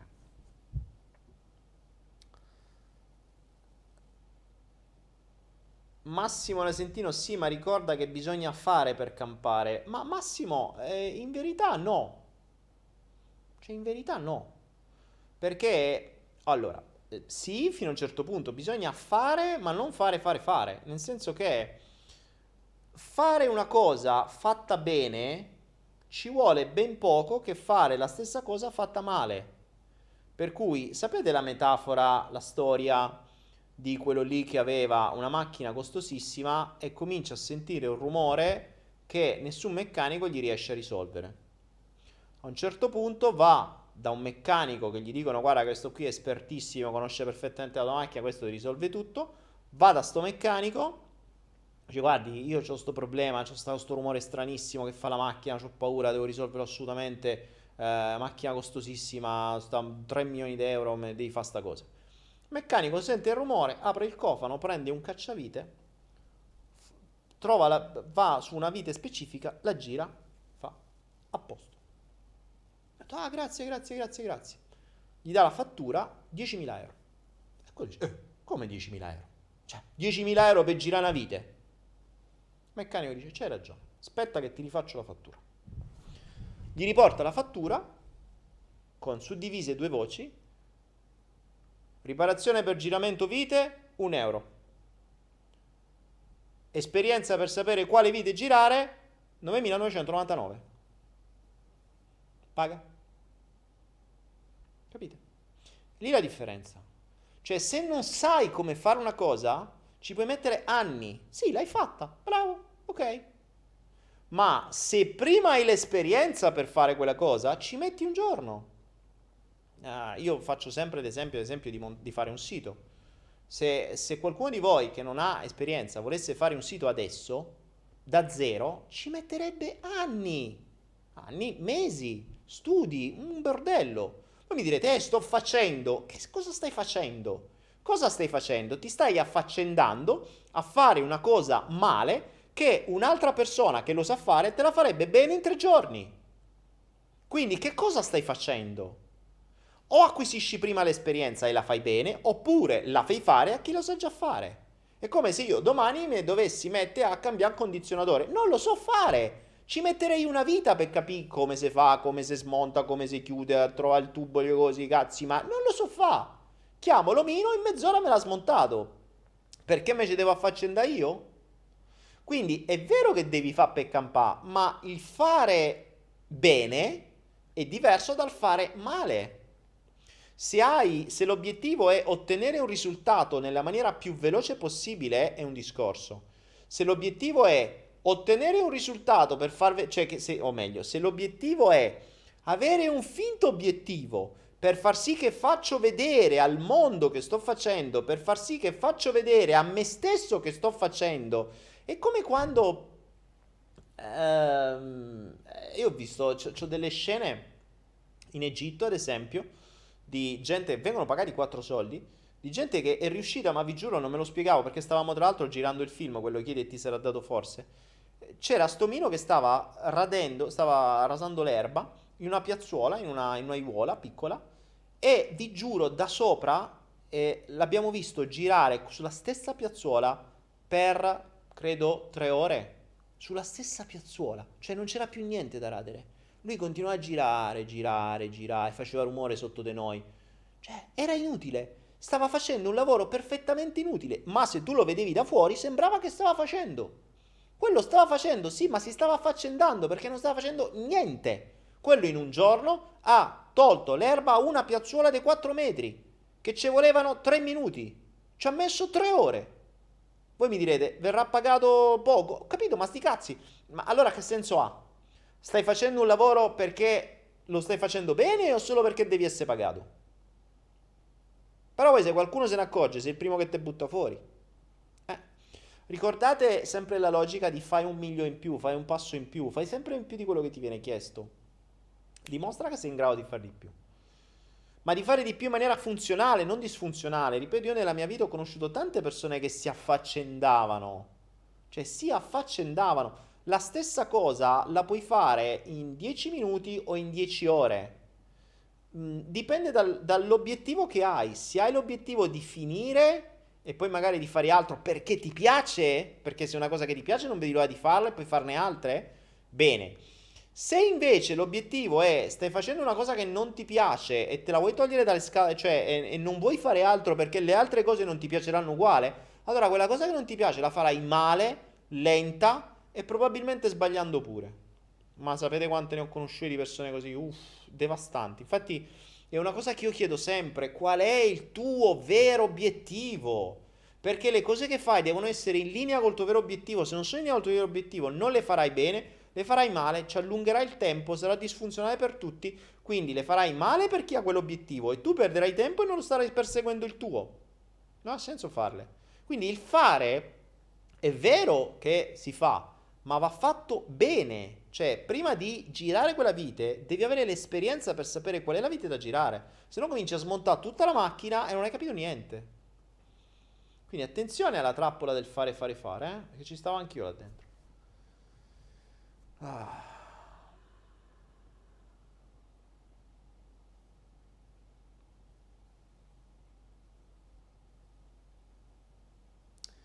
Manuel Peccolo dice affaccendarsi è un modo per non star dentro una situazione, una fuga? Assolutamente sì. Affaccendarsi è una fuga, ma spesso è anche una fuga da se stessi. Cioè c'è tantissima gente che cerca di fuggire da se stessi, che è assurdo perché non si, non si fugge da se stessi. Cioè cerca di affaccendarsi di stancarsi in maniera tale che poi va a dormire ed è stanchissimo, si addormenta e non riesce a stare con se stesso neanche un attimo. Perché? Perché sfugge da se stesso, sfugge dai mostri. Poi fanno gli ipnoflow, vengono fuori i mostri e si lamentano. Certo, perché gli ipnoflow sono una costrizione a stare su te stesso, dentro te stesso, almeno per mezz'ora ogni tanto. Quella mezz'ora devi stare dentro. Eh, eh, eh, se c'hai i mostri dentro, i mostri escono. Eh. Cioè, non è colpa mia. Uh, eh, Mac81 mi dice: Sai qualcosa del lab a febbraio a Torino? Eh, sì, te lo dico già, non ci sarà. Um, ho cambiato i programmi, a febbraio mi muoverò, ma non andrò in Italia. Mm, almeno se l'universo non mi cambia i piani. Però, se tutto va come deve essere, non andrò in Italia. Non sarò. Eh, farò altri viaggi, ma non sarò in Italia. Non sarò in Italia perché devo fare altri giri e preferisco farli a questo punto a febbraio e probabilmente venire a maggio in Italia. Quindi avrete nei buchi qui del, del flow, però sto organizzando per fare dei, flow onla- dei lab online. Non è facile, ma adesso che sto smaltendo un po' di cose, e ragioneremo su fare dei lab online, tecnicamente anche come farli, devo vedere un attimo e poi ci organizzeremo. Ah ragazzi, sono le 10 da voi, che ne dite? Che ne dite di... Mm, che ne dite di oggi chiudere un po' prima perché qua intanto sono le due e mezza, mi devo ancora abituare a questo orario. Cioè erano le due e mezza in realtà sono già le 4. E per cui fatemi qualche domanda stimolante, vi do tre domande e chiamiamo giro. Vediamo, tre domande e chiamiamo giro. Eh, lo so ragazzi, questo no, no, no, mi dispiace, però mh, febbraio è un po' un casino per me in Italia perché fa freddo innanzitutto, io non sono abituato. E tra l'altro io venivo anche per girare l'Europa, ma a febbraio non è il caso girare l'Europa perché fa ancora freddo, quindi preferisco venire in, uh, in un altro momento e, e, girare e fare altri giri qua in Asia che mi servono in, um, in uh, quando si dice qui a febbraio. Ah sì, non vi preoccupate. Simona Gemma, te vogliamo in Italia, forza. Simona Gemma, venite voi qua e dai, no? Che problema c'è? Il lab online, sì, Babila, eh, ci sto mh, mm, ragionando. Devo capire esattamente come creare il format perché non è per niente facile. Proprio per chi, chi sa ciò di cui parliamo nel lab, è un po' dura. Però dura non vuol dire impossibile. Quindi devo trovare un, un uovo di Colombo ma lo trovo, una volta che mi ci metto lo trovo. Adesso fate passare il compleanno di Anaera, fate passare un po' di cose che accadono. E tra l'altro ci saranno un po' di persone che vagabonderanno da queste parti con cui può darsi che faremo degli speciali e potrebbe essere divertente. Vieni a sciare, dice Paola. No, grazie. Sci, a me è mai piaciuto più di tanto. Uh, cosa ne penso del transurfing? Dice Matteo Montanari. Matteo, sinceramente, mh, ognuno ha i suoi gusti. Io con i trans mh, preferisco le donne. Quindi, insomma, tu se vuoi surfare con i trans, surfaci pure tu. Io, sinceramente, ho dei gustibus non disputando me. Però io preferisco, se proprio devo surfare, con le donne normali, senza trans. Ok? Va bene? Ti basta come risposta? Antonio Cisotti, confermami che esisto. Antonio, guardami, guardami bene. Antonio, tu esisti. Te lo dico io. Stai sereno, tu esisti. Vai tranquillo. Vai, poi chi altro? Qualcun altro vuole che gli confermi che esista? Mirko B dice: Sto leggendo il tuo libro sveglia, molto bello. Grazie, Mirko B. Grazie Mirko B. Dai, facciamo un po' un giro di domande, forza. Vi ascolto, poi dite che non rispondo alle domande. Forza, forza, forza. Vibrazio- le vibrazioni funzionano anche da lontano? Che vuol dire? Eh, dipende, certo, sì, dipende. Dipende che tipo di vibrazioni. Se vedi le vibrazioni radio, funzionano da lontano. Daniele, quando riprendi il salto quantico? Allora, Leonardo di Gianfelice, um, il salto quantico in realtà sta continuando perché gli ipnoflow fanno parte della sezione spirito del salto quantico. Cioè la sezione spirito del salto quantico voleva essere tutta una serie di meditazioni con un determinato percorso, che sono quelle che io sto facendo nell'ipnoflow. Quindi l'ipnoflow diventa preciso il... Um, il, la parte spirito del salto quantico. Quindi sta continuando il salto quantico. Don't worry.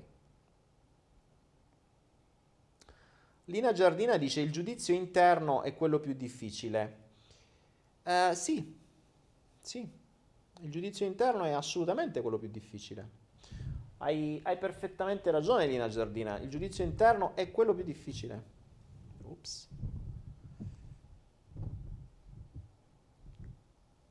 Heart Angel, cuore d'angelo, dice cosa succede dopo la morte perché ho sentito la presenza di mia madre. E... Earth Angel, io non so quanti anni c'hai, però se mi lasci il tuo indirizzo, quando muoio te lo vengo a dire. Me lo porto con me. E se tu muori dopo di me, quando io muoio, mi ricordo sta cosa, mi porto un post-it e te vengo a dire che succede dopo la morte. Se succede qualcosa. Per cui, probabile, però, insomma, mi organizzo un attimo.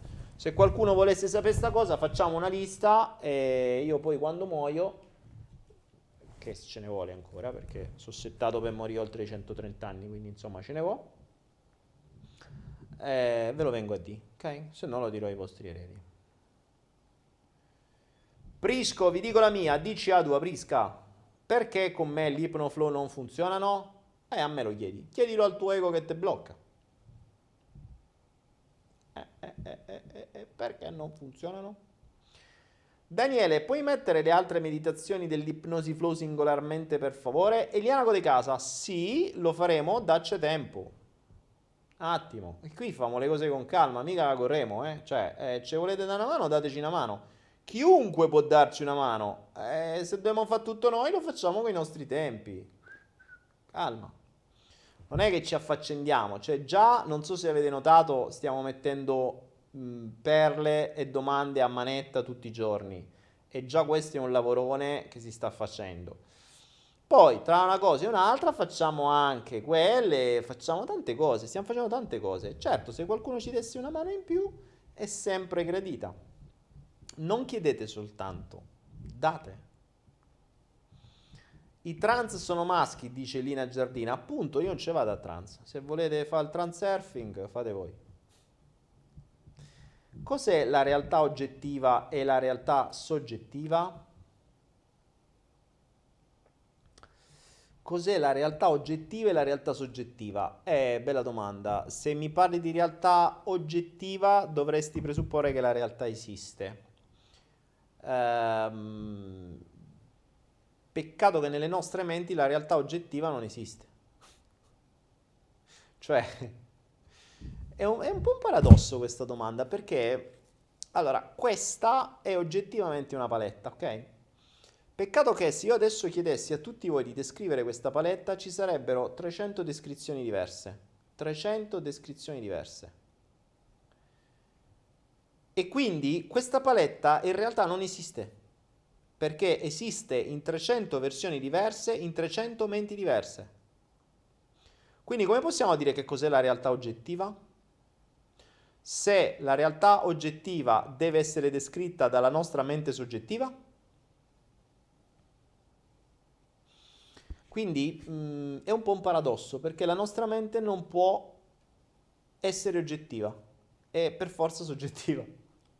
Anche per una cosa oggettivamente oggettiva. Perché comunque sia la filtreremo, la, la, la, la descriveremo, la vedremo in base alle nostre mappe. Eh, io qui ogni tanto mi diverto con la regia che abbiamo delle mappe colori completamente diverse. Cioè, io per me vedo una cosa arancione e la regia la vede gialla. Io la vedo beige, eh, la regia la vede rossa. Nessuno. Cioè, è, è oggettivo. Cioè, lì ti rendi conto, scusatemi, che è letteralmente soggettivo. Pure un colore. Cazzo, questo è, cioè, questo è blu. Eh, no, io vedo viola. Ah, vabbè, ho capito. Eh, allora è, è una tonalità di blu-violetto. Vabbè. Per cui mh, mm, è tutto soggettivo. È tutto soggettivo. Dipende dalle vostre conoscenze, dai vostri filtri, dalle vostre mappe, dalle vostre... da tutta una serie di cose, dalle vostre credenze. È tutto soggettivo. Quindi la realtà oggettiva teoricamente esiste, cioè possiamo ipotizzarla, ma non la possiamo descrivere, non la vedremo mai. Perché la stessa cosa vista da più persone vedrà vis- vedranno cose completamente diverse, o comunque la vedranno e la ricorderanno in maniera diversa.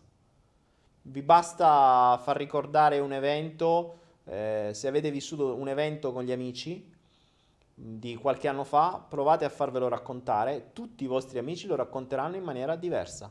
Lo racconteranno con parole diverse, alcuni ricorderanno dei dettagli, alcuni altri, alcuni useranno un sistema rappresentazionale, alcuni altri. Tutto, eppure la realtà era quella, cioè l'evento era quello, no? Cioè, una cosa l'avete vista tutti, tutti uguale, eppure ci sono 5 ricordi, 10 ricordi, 50 ricordi completamente diversi. Quindi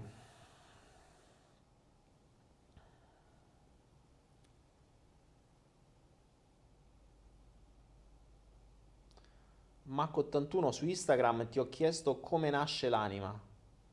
So che è una domanda contorta, ma puoi darmi uno spunto se puoi? Eh, Mac81 non lo so, non ho mai avuto questo tipo di informazione. Eh, in realtà non ho neanche mai chiesto. Mm, se se mi arriva ti faccio sapere. È una domanda che mi è stata fatta più volte, ma di cui non ho, non ho informazioni. Potrei teorizzare, ma sarebbero teorie.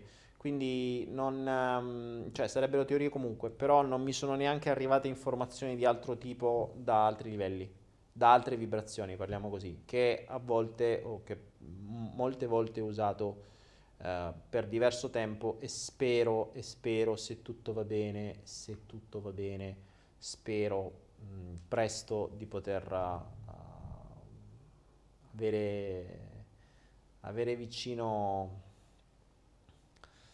uh, come dire, canali che potranno ridarci molte, molte, molte informazioni.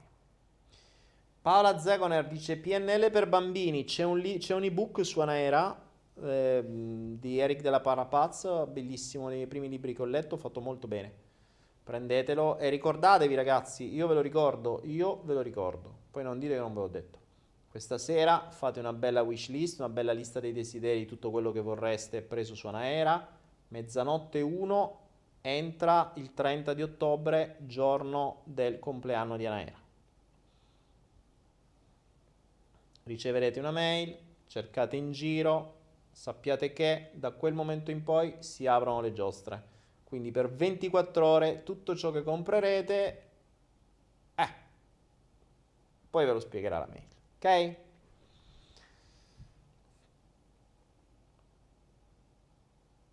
Damiano Vecchio, vieni accusato di essere un guru.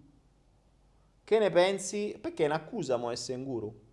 No, eh, se vieni accusato di essere un assassino. Quindi guru, ecco, allora vediamo adesso Damiano. Damiano giudica la parola guru come negativa. Già soltanto dalla frase. Quindi in questa frase c'è un presupposto giudicante.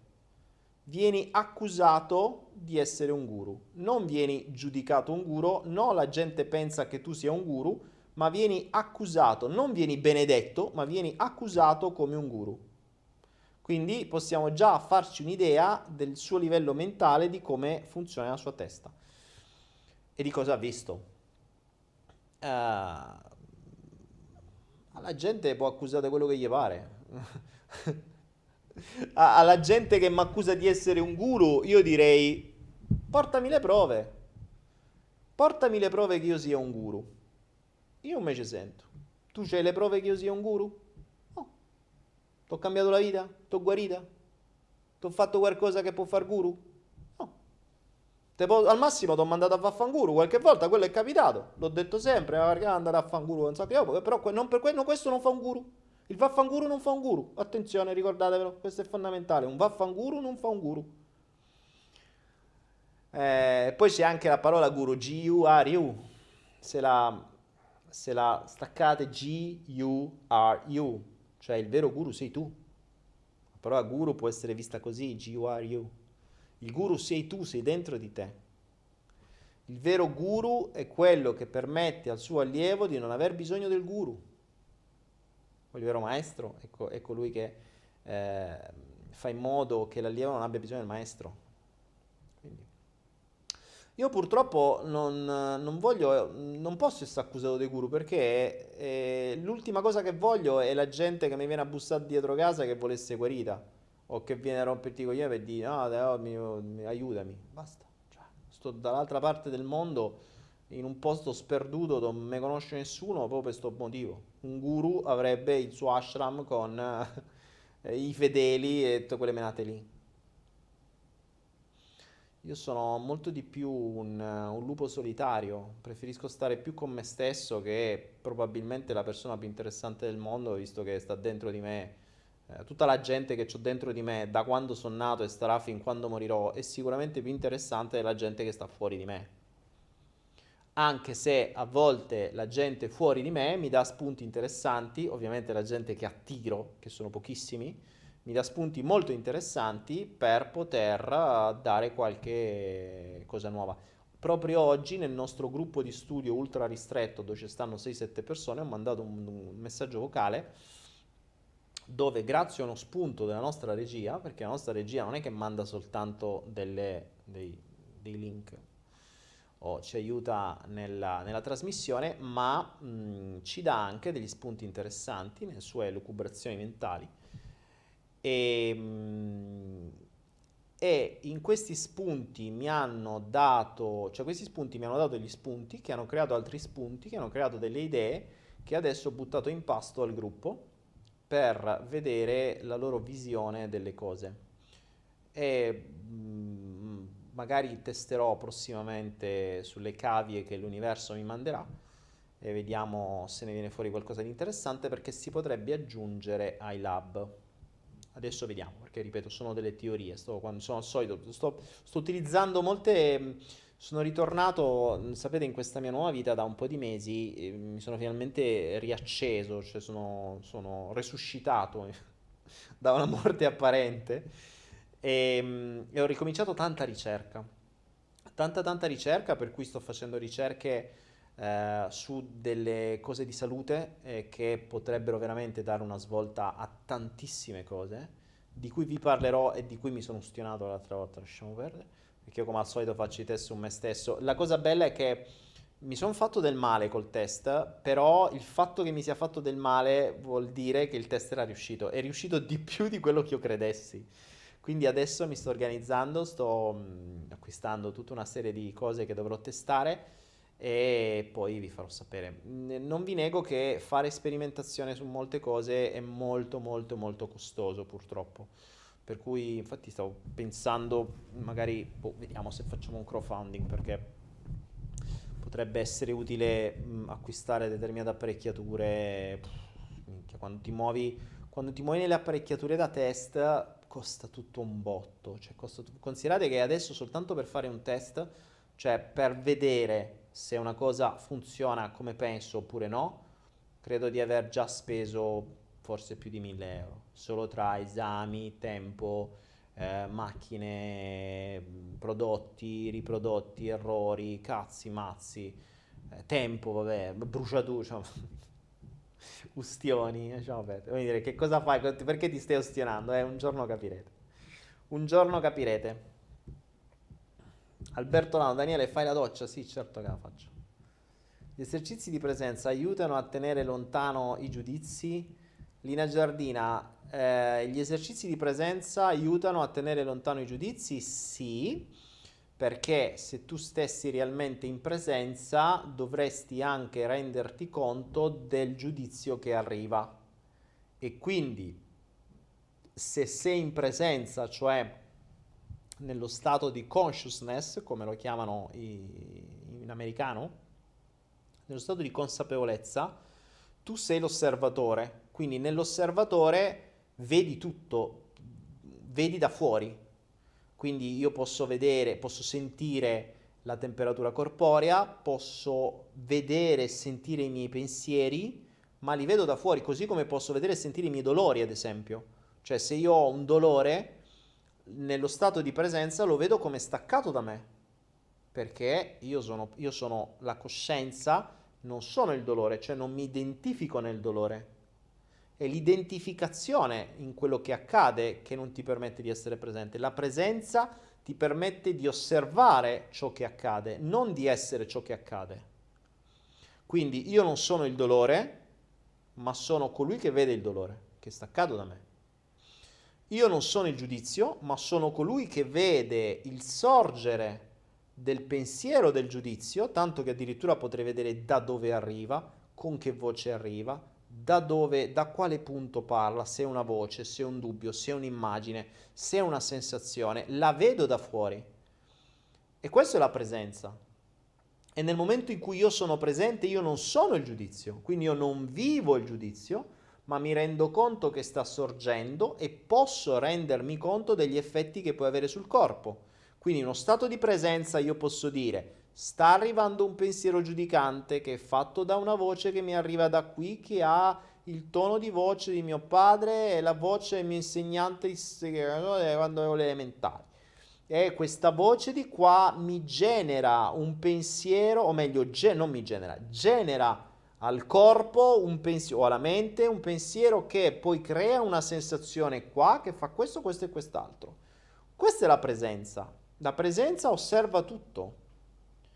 Diverso invece se tu ci stai dentro, se tu diventi il giudizio, se tu diventi il dolore, se tu diventi il corpo, se tu diventi l'emozione, non sei più in presenza. È importantissimo. Eh? Ricordiamoci che vivere in presenza è la soluzione di tutti i mali. Perché se vivi in presenza non esiste il passato, non esiste il futuro, esiste solo il presente. E nel presente mh, vivi quello che stai vivendo, cioè ti godi l'istante e osservi l'istante.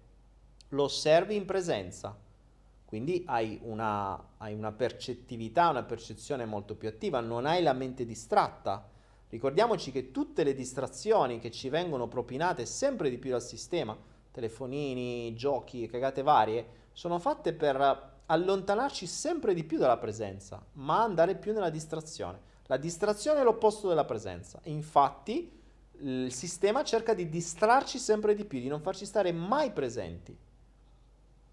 Il, ho, ho fatto un aforisma che ho pubblicato su Instagram che dice la vita è quella cosa che accade mentre stai pensando ad altro o mentre stai facendo altro. E c'è qualcuno che mi ha scritto, cazzo, stavo leggendo la frase, stavo pensando ad altro. Ecco, appunto. cioè, una frase scritta così, la vita è ciò che accade mentre stai pensando ad altro, mentre la stavi leggendo stai pensando ad altro?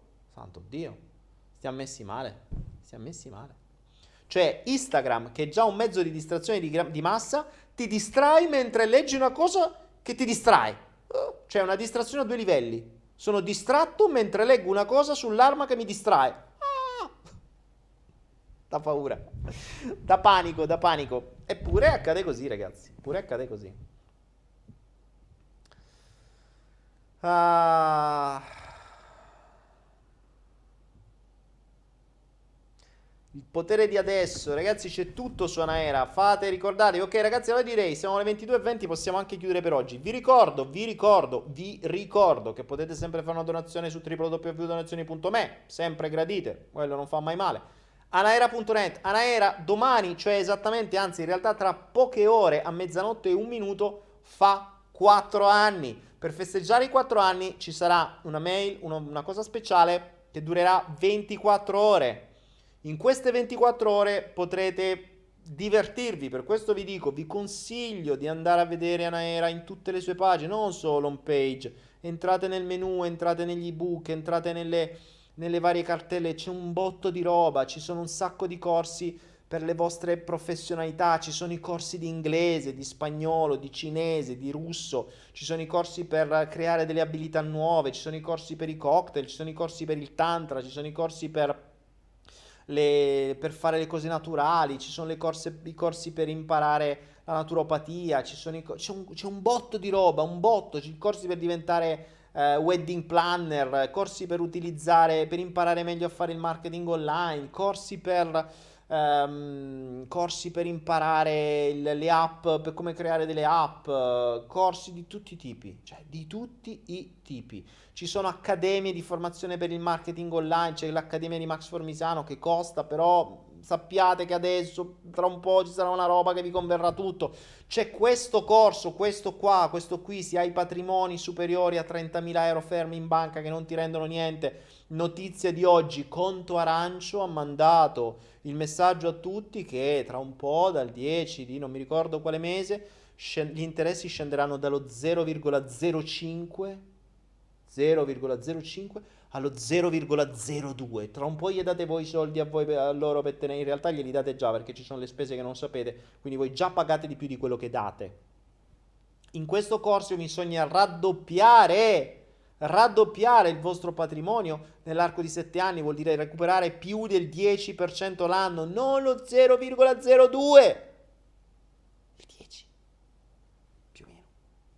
Che poi, poi tra gli interessi composti diventa una media, ma più o meno è quello. In sette anni raddoppi. Ok? C'è già chi lo sta usando, c'è già chi sta investendo, tra l'altro è sempre aggiornato. Io mando i costanti aggiornamenti sul, sul canale newsletter di Telegram, sto studiando altre cose, aggiungo piattaforme, sono sempre sul pezzo. Buona parte dei miei del, della mia parte di investimenti, quelli che possono essere dedicati a questo canale, sono tutti quanti su queste piattaforme. Quindi Uh, vedrete i miei, insomma, i miei account, non, non, ho segreti per chi li prende. Eh, quindi approfittate, è in prevendita il 10 di novembre, aumenterà di prezzo. Se lo volete prendere, prendetelo tra poche ore, a mezzanotte e un minuto, dalla mezzanotte di oggi alla mezzanotte di domani, poi basta. Un'ora, cioè un'ora, un giorno, 24 ore avete di che divertirvi. Preparatevi, preparatevi, preparatevi. Avrete solo 24 ore. Poi non vi lamentate che non ve l'ho detto. Domani sera, ore 20 e 30, ci passeremo un'oretta assieme, credo, con il compleanno di Anaera, dove so, dove ripercorreremo un po' di cose, vi spiegherò un po' meglio Anaera, vi spiegherò un po' come crearvi le rendite automatiche, come funziona, eccetera, eccetera, perché Anaera non è soltanto un e-commerce, dietro c'è un mondo Anaera. E molte persone adesso non lo sanno perché mh, è un po' più, mh, non è mai stato spinto proprio perché vuole essere solo per alcuni eletti, ok?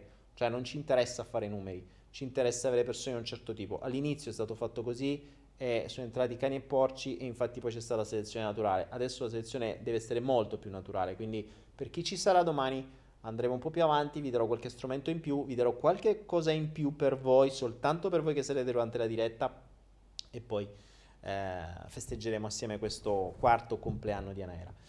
Mm, io per oggi direi che vi, salu- vi, vi saluto, ne parlo stasera, Vi saluto, vi voglio bene, ci vediamo domani sera ore 20.30 per Anaera e mi raccomando, a mezzanotte e un minuto controllate la vostra mail, controllate il vostro spam, controllate Facebook, controllate Instagram, controllate qualunque cosa perché avrete una sorpresa per Anaera. Da qui adesso uscite di qua, andate su, mm, andate su, su Anaera, fate la vostra wishlist, girate per, il, per, i vari, mm, per le varie Uh, per le varie sezioni, guardate tutti i vari corsi che ci sono, c'è veramente tanto, sono 1500 prodotti, ragazzi, 1500 prodotti, non sono solo quelli che stanno lì in home page, eh, sono veramente tanti, c'è sicuramente per ognuno di voi cose che sono indispensabili.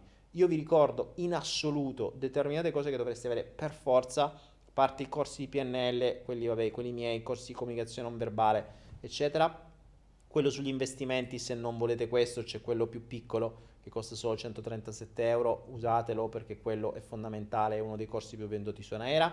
E poi tutti i vari libri, Unisex, Fabbrica della Manipolazione, di cui c'è anche il videocorso, um, come si chiama? Neuroschiavi, Transformation America, Il tuo corpo implora acqua, uh, tutti quelli sul uh, Monsanto, Euro, eh, Rothschild, um, tutta un'altra serie di cose, ne trovate veramente tanti. Poi ci sono tutti quelli sull'alimentazione, ci sono i video di Berrino, ci sono i video di Bruce Lipton, c'è, c'è China Study, c'è veramente tanta, tanta, tanta roba. Se volete farvi un regalo, la Bruce Lipton, um, l'antology di Bruce Lipton, magica, è il pacchetto secondo me in assoluto più bello. Uh, ci sono i corsi di Sibaldi, i corsi di Brizzi, tutti i corsi della Poli. La Poli è una dei, delle più grandi psicologhe italiane, nonché PNListe, quindi insomma è una che ne sa. Uh, c'è veramente tanto, tanto, tanto, tanto, tanto materiale. Fatevi dei regali come Dio comanda. Ne avrete l'opportunità tra poche ore. Preparatevi, fatevi un giro, fatevi la vostra lista e divertitevi.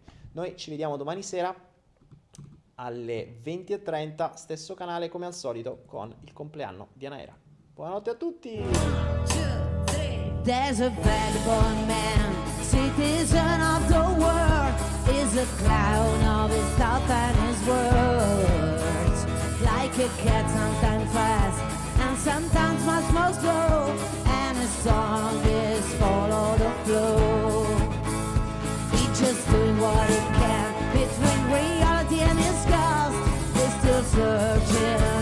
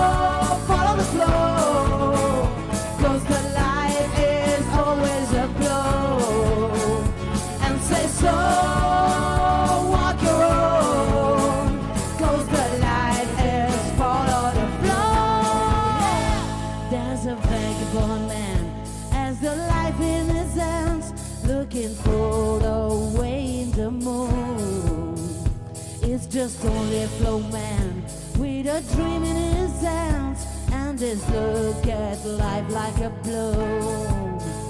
And says, Go, follow the flow.